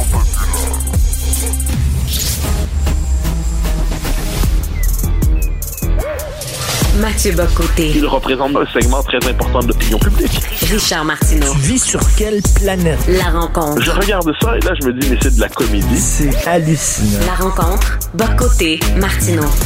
Il y a des sujets qui sont faits sur mesure pour nos invités. Alors euh, là, quand j'ai vu, moi, la cérémonie d'ouverture du mondial de rugby avec Jean Dujardin, le gars qui a le sourire le plus, euh, le plus incroyable au monde, euh, j'ai dit ça, c'est parfait pour Mathieu parce qu'en en fait, on faisait la promotion lors de la cérémonie d'ouverture du mondial de rugby, la promotion de la culture française. Mais la culture française cocorico, là, tu sais c'est-à-dire quasiment la pétanque. Euh, il y avait Jean Dujardin qui jouait un boulanger, puis il y avait des vignerons, puis il y avait des gens qui faisaient de la charcuterie, puis il y avait un bal musette et tout ça. Bref, c'était tout ça tongue in cheek avec un petit peu de second degré. On présentait la culture folklorique de la France et là, Libération a dit c'est la France rance en disant ça sent pourri, euh, c'est l'extrême droite, euh, etc. Mathieu, qu'est-ce que t'en penses? Ben, en fait, pour moi, j'ai regardé ça avec fascination parce que le rugby en France est un peu en train de devenir le, le, le, symbole inversé du football, du soccer. C'est-à-dire, le soccer était très américanisé dans son imaginaire, très multiculturaliste, très capitaliste mondialisé, bon, alors que le rugby est davantage enraciné, en guillemets. Et ça s'est vu dans le spectacle d'ouverture. Et euh, comme tu le dis très bien, c'était au second degré. Mais pour rendre quand le monde s'intéresse à la France, il s'intéresse pas à ce que la France est devenue, je dirais, mi-cheveux bleus, mi-abaya, pour le dire comme ça. elle n'est pas comme Elle n'est pas rendue de même, mais la tendance, la tendance est forte. Les gens aiment la France pour ce qu'il, la manière dont ça représente telle qu'elle aurait toujours été. Donc, euh, la France du, charcutier, du boulanger, la France des cafés, la France de, un art de vivre à la française. Et ce qu'a fait ce, ce spectacle, c'est mettre en scène cet art de vivre à la française. Une manière assez réussie, honnêtement. D'ailleurs, tout le monde a aimé. C'est assez important de dire, il y a une forme d'adhésion commune. Mm. Sauf chez Libé, où effectivement, ils ont présenté ça comme si c'était un spectacle dégueulasse, d'extrême droite. Et là, il y a une formule d'ailleurs, ils disent c'est un spectacle hein, où on est en famille, entre soi, on peut donc et même roter à table. Donc, on voit leur représentation de ce qui est globalement la tradition française, l'art de vivre à la française, c'est roter à table. Et, euh, et c'est pas surprenant, sachant ce que Libé euh, pense en général de la culture française, de l'identité française, mais c'est quand même frappant de voir un tel dégoût, un tel mépris s'exprimer ici. Puis ça fait écho, je me permets de parvenir avec une autre controverse qu'il y a eu en France ces derniers jours. Il y a le Puy du Fou. Le Puy du Fou, c'est le, parc à thème historique en Vendée qui met en scène l'histoire de France à partir de l'expérience vendéenne. C'est un succès populaire. Ça, c'est comme d'un côté, imagine d'être dans une forme de, deux extrêmes des parcs d'attractions. D'un côté, tu as, Disney, puis de l'autre côté, ben, tu as le Puy du Fou. Et, en Vendée, c'était les Chouans, je crois. C'était les gens qui étaient contre la Révolution française, qui voulaient que le roi euh, demeure. Et là, euh, il y a eu un génocide. Hein. Finalement, on a tué les Chouans, euh, les, les, gens de la Révolution française. Et là, on rappelle ces faits-là dans le Puy du Fou. Et là, il y a des gens, des historiens qui disent non, non, non, il n'y a jamais eu de génocide contre les Chouans. Ben, 300 000, c'est 200 000, donc c'est moins grave. Ah bon, c'est 200 000. Donc c'est, moi, je pense que les guerres de Vendée sont les, parmi les, les, je dirais, c'est la guerre, la guerre primitive de la modernité. C'est, euh, cette idée qu'on va liquider une catégorie de gens parce qu'ils sont pas assez modernes. Et, euh, les koulaks en Union soviétique, c'est la même chose. Puis je pense qu'aujourd'hui, évidemment, sans la violence, c'est le sort qu'on veut quelquefois réserver euh, aux, majorités historiques occidentales en disant vous, vous, il faut, il faut faire disparaître symboliquement et culturellement au nom de la prochaine étape d'histoire humaine qui est l'histoire de la diversité. Quoi qu'il en soit, il y a eu un documentaire qui était porté sur euh, France 2 pour diaboliser le Puy du Fou, et puis avec un mépris pour la France populaire. Euh, sais, le Puy du Fou, c'est un modèle qui repose beaucoup sur les bénévoles. Donc, comment ils présentaient les bénévoles qui participent là, tout, le, le, Puy du Fou, eh ben, on les attire avec du saucisson et du pinard. Euh, comme si c'était des espèces de paysans édentés qui allaient se, se, se, euh, et se, se torcher, comme on dit, euh, au, euh, au, au Puy du Fou. Et puis là, ils participent à ça. Donc, autrement dit, deux expressions qui se répondent d'un mépris pour la France populaire, d'un respect pour la France historique, puis chaque fois dans l'IB, évidemment, ce mépris s'exprime avec fierté. Mais l'IB, euh, ils sont pas à leur première euh, histoire comme ça. Souviens-toi, Amélie Poulain, euh, de Jean-Pierre Genet, un film magnifique. D'ailleurs, quand je suis allé à Paris ce, euh, cet été, je l'ai montré à mon fils. Ça rejouait en salle. On est allé le voir et adorait ça. Un film fantastique. Et l'IB avait levé le nez en disant, ben là, c'est la France des années 50, tout le monde est blanc, il n'y a pas de noir là-dedans, etc. Euh, C'était une, c'est une fantaisie, Amélie Poulain. Et ils ont, ils ont fait le même truc, là, le même réflexe. Et d'ailleurs, c'est pas étonnant que l'IB n'ait pas lu. C'est un journal que personne lit quasiment en France. Mais tu as tout à fait raison. Tout ce que tu dis est absolument vrai. C'est le, le, même mépris qui s'exprime chaque fois, c'est de la gauche mondaine culturelle. Dans le même esprit, l'IB, c'est un journal qui n'existe que par la subvention. C'est-à-dire, fondamentalement, un journal sans lecteur. Il m'arrive de croire qu'il y y a que les gens de droite qui le lisent pour se, pour se choquer contre l'IB. euh, c'est un peu comme le devoir, finalement. Mais euh, quoi qu'il quoi, quoi qu'il en soit, euh, je, je regarde ça, le, et c'est vraiment c'est la culture l'IB dans la gauche mondaine. Et et ce qui est assez fascinant par ailleurs, c'est que ça, ça, demeure une référence culturelle parce que si ce point de vue-là est très minoritaire dans le pays, il demeure mainstream dans la gauche culturelle et médiatique et ainsi de suite. Et de ce point de vue, de ce point de vue, la l'aversion exprimée pour le spectacle dont tu parlais avec Jean Dujardin, le mépris pour le Puy du Fou, l'hostilité pour Amélie Poulain, faut pas se compter d'histoire, c'est simplement des gens qui dégueulent sur la France. Non. Pour eux, la France ne sera intéressante que lorsqu'elle ne sera plus la France, là, il vaudra la peine d'être aimé. Ben, je suis désolé, il nous est permis d'aimer la France autrement, euh, telle qu'elle fut et telle qu'elle pourrait encore être.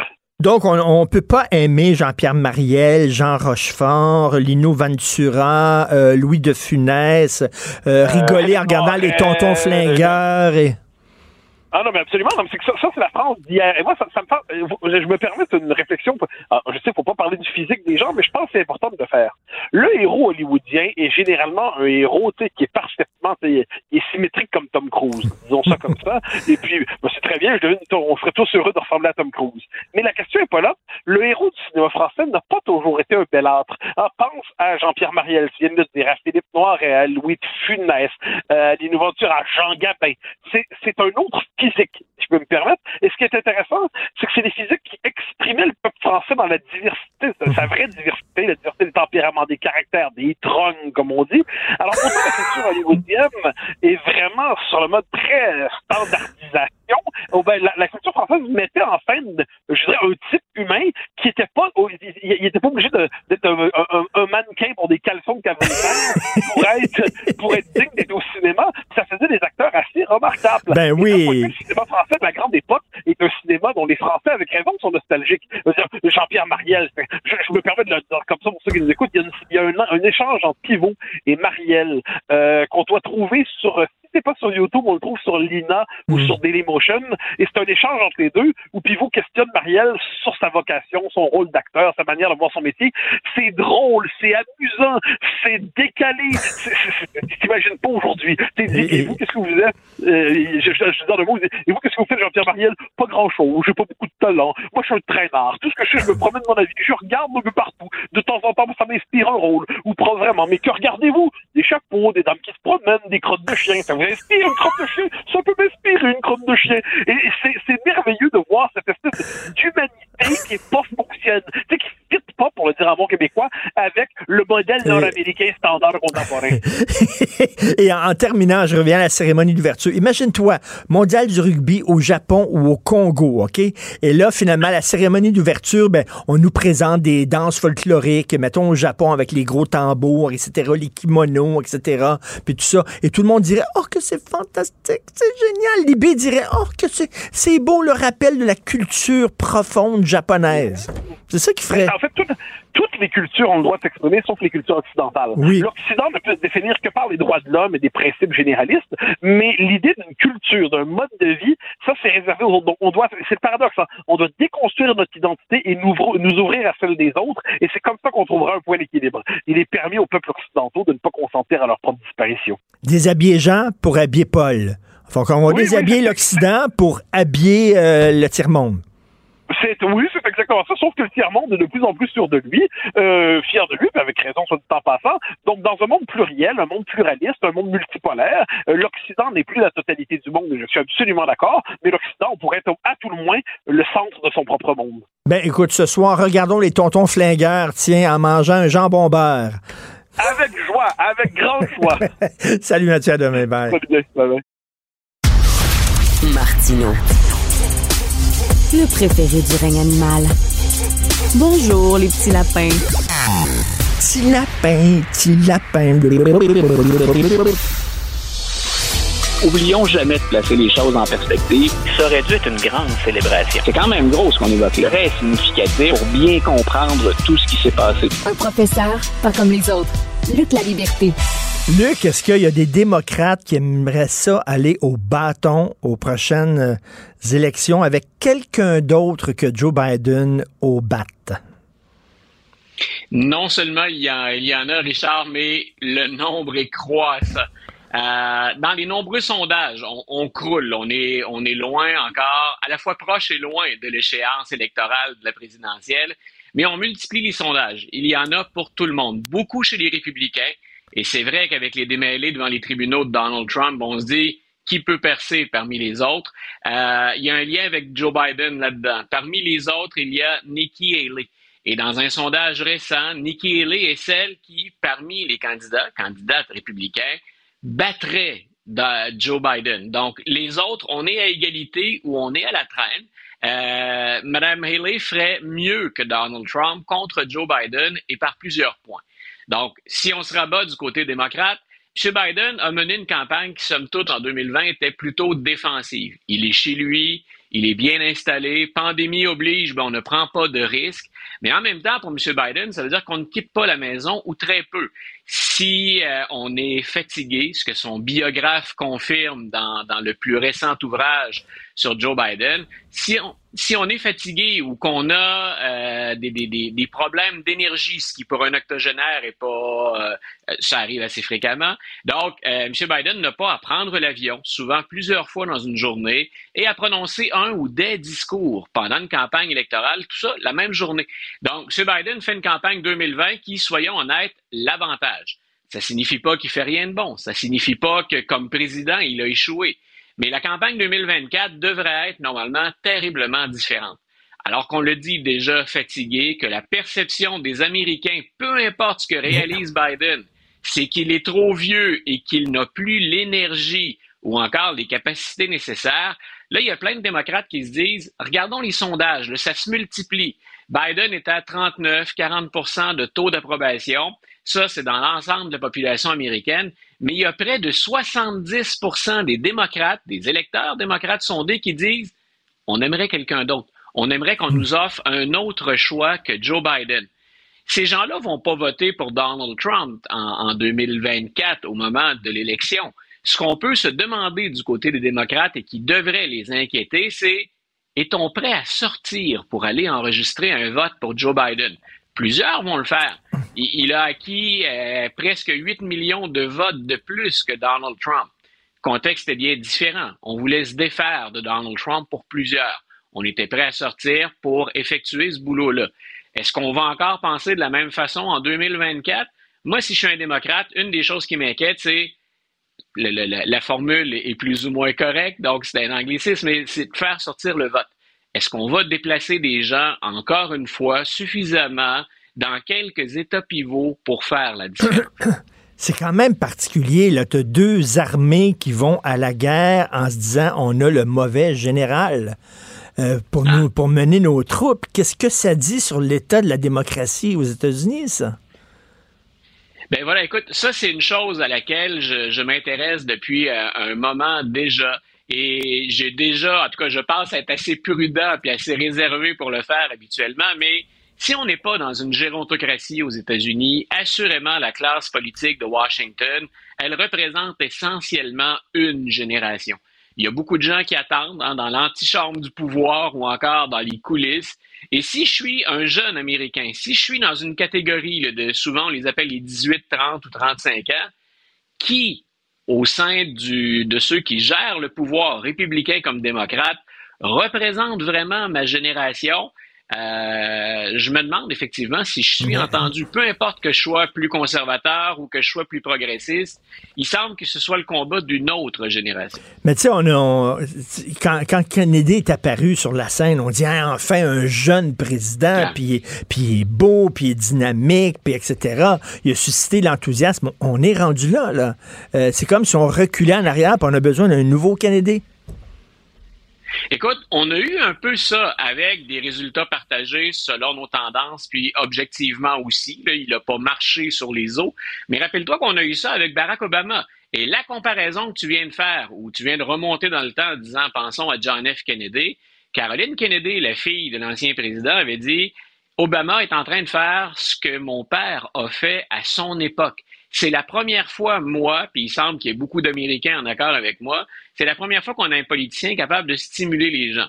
On a eu deux mandats de Barack Obama. Puis, rappelons-le, donc, je pense que le bilan a plus de positifs que de négatifs, mais c'est pas quelqu'un qui est parvenu à rassembler les, Américains. Si on regarde la fin de son deuxième mandat, écoute, c'est quand même, appelons ça un clash ou un choc énorme. Les, les deux individus puis les deux programmes ont rien en commun. On va passer aux États-Unis le temps d'une élection de Barack Obama à Donald Trump. Donc, euh, on, a, on a tenté ce virage. Et moi, au-delà du fait que c'est le premier président noir de l'histoire, je me disais, Obama est un nouveau venu sur la scène mhm. politique quand on le choisit. Il n'a même pas complété un mandat de sénateur.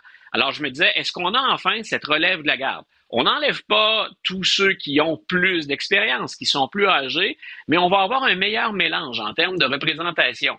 Ben écoute, Obama semble être l'exception à la règle quand on regarde ceux qui détiennent du pouvoir à Washington présentement. Écoute, tu m'as envoyé tes sujets dont tu veux jaser. Euh, il y a un sujet, je ne l'ai pas vu passer, cette nouvelle-là, qui m'intéresse beaucoup. Une entente avec l'Iran qui fait beaucoup jaser. Explique-nous ça. Écoute, l'administration Biden a déjà euh, signé des documents pour libérer 6 milliards de dollars qui étaient des fonds appartenant à l'Iran, mais qu'on avait gelés. Ça faisait partie des sanctions que les Américains avaient contre l'Iran. Et là, l'administration Biden a dit, euh, on discute d'échanges de prisonniers avec les Iraniens. Donc, je répète, c'est déjà fait. On a dit, on libère 6 milliards de dollars qui ne s'en vont pas, cependant, directement en Iran. Ça va passer par la Corée du Sud où là, les Iraniens pourront se procurer ces 6 milliards de dollars-là, mais qui seraient dirigés vers des besoins particuliers de l'Iran, l'équivalent de l'aide humanitaire pour un pays dont la population en a bien besoin. Donc, les Américains disent, on libère cet argent-là. On l'avait gelé, ça faisait partie des sanctions. Ces actifs-là, chez nous, on ne pouvait pas y toucher. On passe par un partenaire qui travaille avec l'Iran, entre autres pour des questions d'échange euh, au niveau du pétrole. Donc, on a dit, passons par la Corée du Sud. Euh, et en échange de ça, ce qu'on s'attend, ça pourrait arriver cette semaine, ce serait plus étonnant. Début de la semaine prochaine, cinq Américains détenus en Iran rentreraient au pays. Si bien sûr on est des proches de ces familles-là, euh, de ces cinq personnes-là, qui sont des gens, pour ce qu'on en dit, en tout cas aux États-Unis, qui n'avaient absolument rien à se reprocher. Ça arrive dans des, dans des régimes autoritaires, puis ça nous rappelle peut-être le cas de la joueuse de basket Brittany Griner, qui avait été très médiatisée. Donc, si on est des proches de ces familles-là, ce sont cinq Américains qui rentrent au pays, et dans certains cas, ils étaient détenus depuis longtemps en Iran. On peut se réjouir. Au plan humanitaire, il y a des gens qui rentrent chez eux et qui retrouvent leur hmm. famille. Les critiques du, président ou les critiques du secrétaire d'État Blinken, euh, on peut deviner, elles sont majoritairement républicaines, mais pas que républicaines. Il y a aussi des Iraniens qui vivent aux États-Unis et qui en ont long à dire contre le régime. Ben Ces gens-là disent, vous, vous venez ni plus ni moins que de payer une rançon à l'Iran. Ce que vous encouragez l'Iran à faire, c'est répéter ce geste-là. Alors, grosso modo, c'est, ben on, fait toujours attention à l'utilisation des termes, mais c'est vous négociez avec des terroristes. Hein, c'est ce qu'on dit, on ne négocie pas avec des terroristes. L'administration Biden dit oui, on donne de l'aide. Par contre, cette aide-là, c'est pour venir en aide, en aide au peuple iranien. Ce n'est pas pour financer le régime, pour faire ce que nous, on considère bien sûr mal ou déplorable. Et en échange de ça, on récupère les nôtres. Mais le débat Mais, mais est est-ce qu'il y a un lien, est-ce qu'il y a un lien direct entre ces deux affaires-là ou c'est une coïncidence que ça arrive en même temps? Ou alors c'était du, Les- c'était relié? lesquelles deux histoires tu, tu C'est-à-dire dire, que euh, le lait, c'est-à-dire que la- on vous donne de l'argent, on, dé- on dégèle votre argent, puis en échange, euh, les prisonniers sortent. C'était ça le deal ou bien ces deux affaires qui sont arrivées Oui. en même temps? Non, non, non, non. L'entente est, l'entente est très claire. OK. C'est Avec Oui. ces 6 milliards de dollars-là que, auxquels l'Iran va maintenant avoir accès, on retourne les Américains chez eux. Donc, euh, c'est là où euh, j'ai hâte de voir comment M. Biden va se tirer de ce pas-là. Parce que je fais un lien avec une autre histoire. Il y a beaucoup de choses qui se jouent sur l'échiquier international. M. Biden vient de quitter le G20, puis tout de suite à la fin du G20, il dit on annonce un grand plan d'infrastructure hein, auquel l'Inde, qui est devenue la, la, la, coqueluche maintenant, le pays dont on souhaite avoir l'appui, chinois et américains courtisent à leur manière, chacun de leur côté. M. Biden dit on a l'appui de l'Inde, mais aussi de l'Arabie saoudite, entre autres, et on va développer un vaste plan d'infrastructure. Et là, aux États-Unis, quelle est une partie du, du, du retour de flamme ou du backlash qu'on a eu? Ah, Depuis quand on va frayer avec l'Inde, à qui on a souvent reproché, dont M. Modi lui-même, le non-respect des droits et libertés? Et à partir de quand, M. Biden, quand vous aviez dit que vous allez sanctionner l'Arabie saoudite, entre autres après l'assassinat de Jamal Khashoggi, le journaliste, euh, depuis quand on fraye aussi avec l'Arabie saoudite? Vous n'étiez pas censé les punir?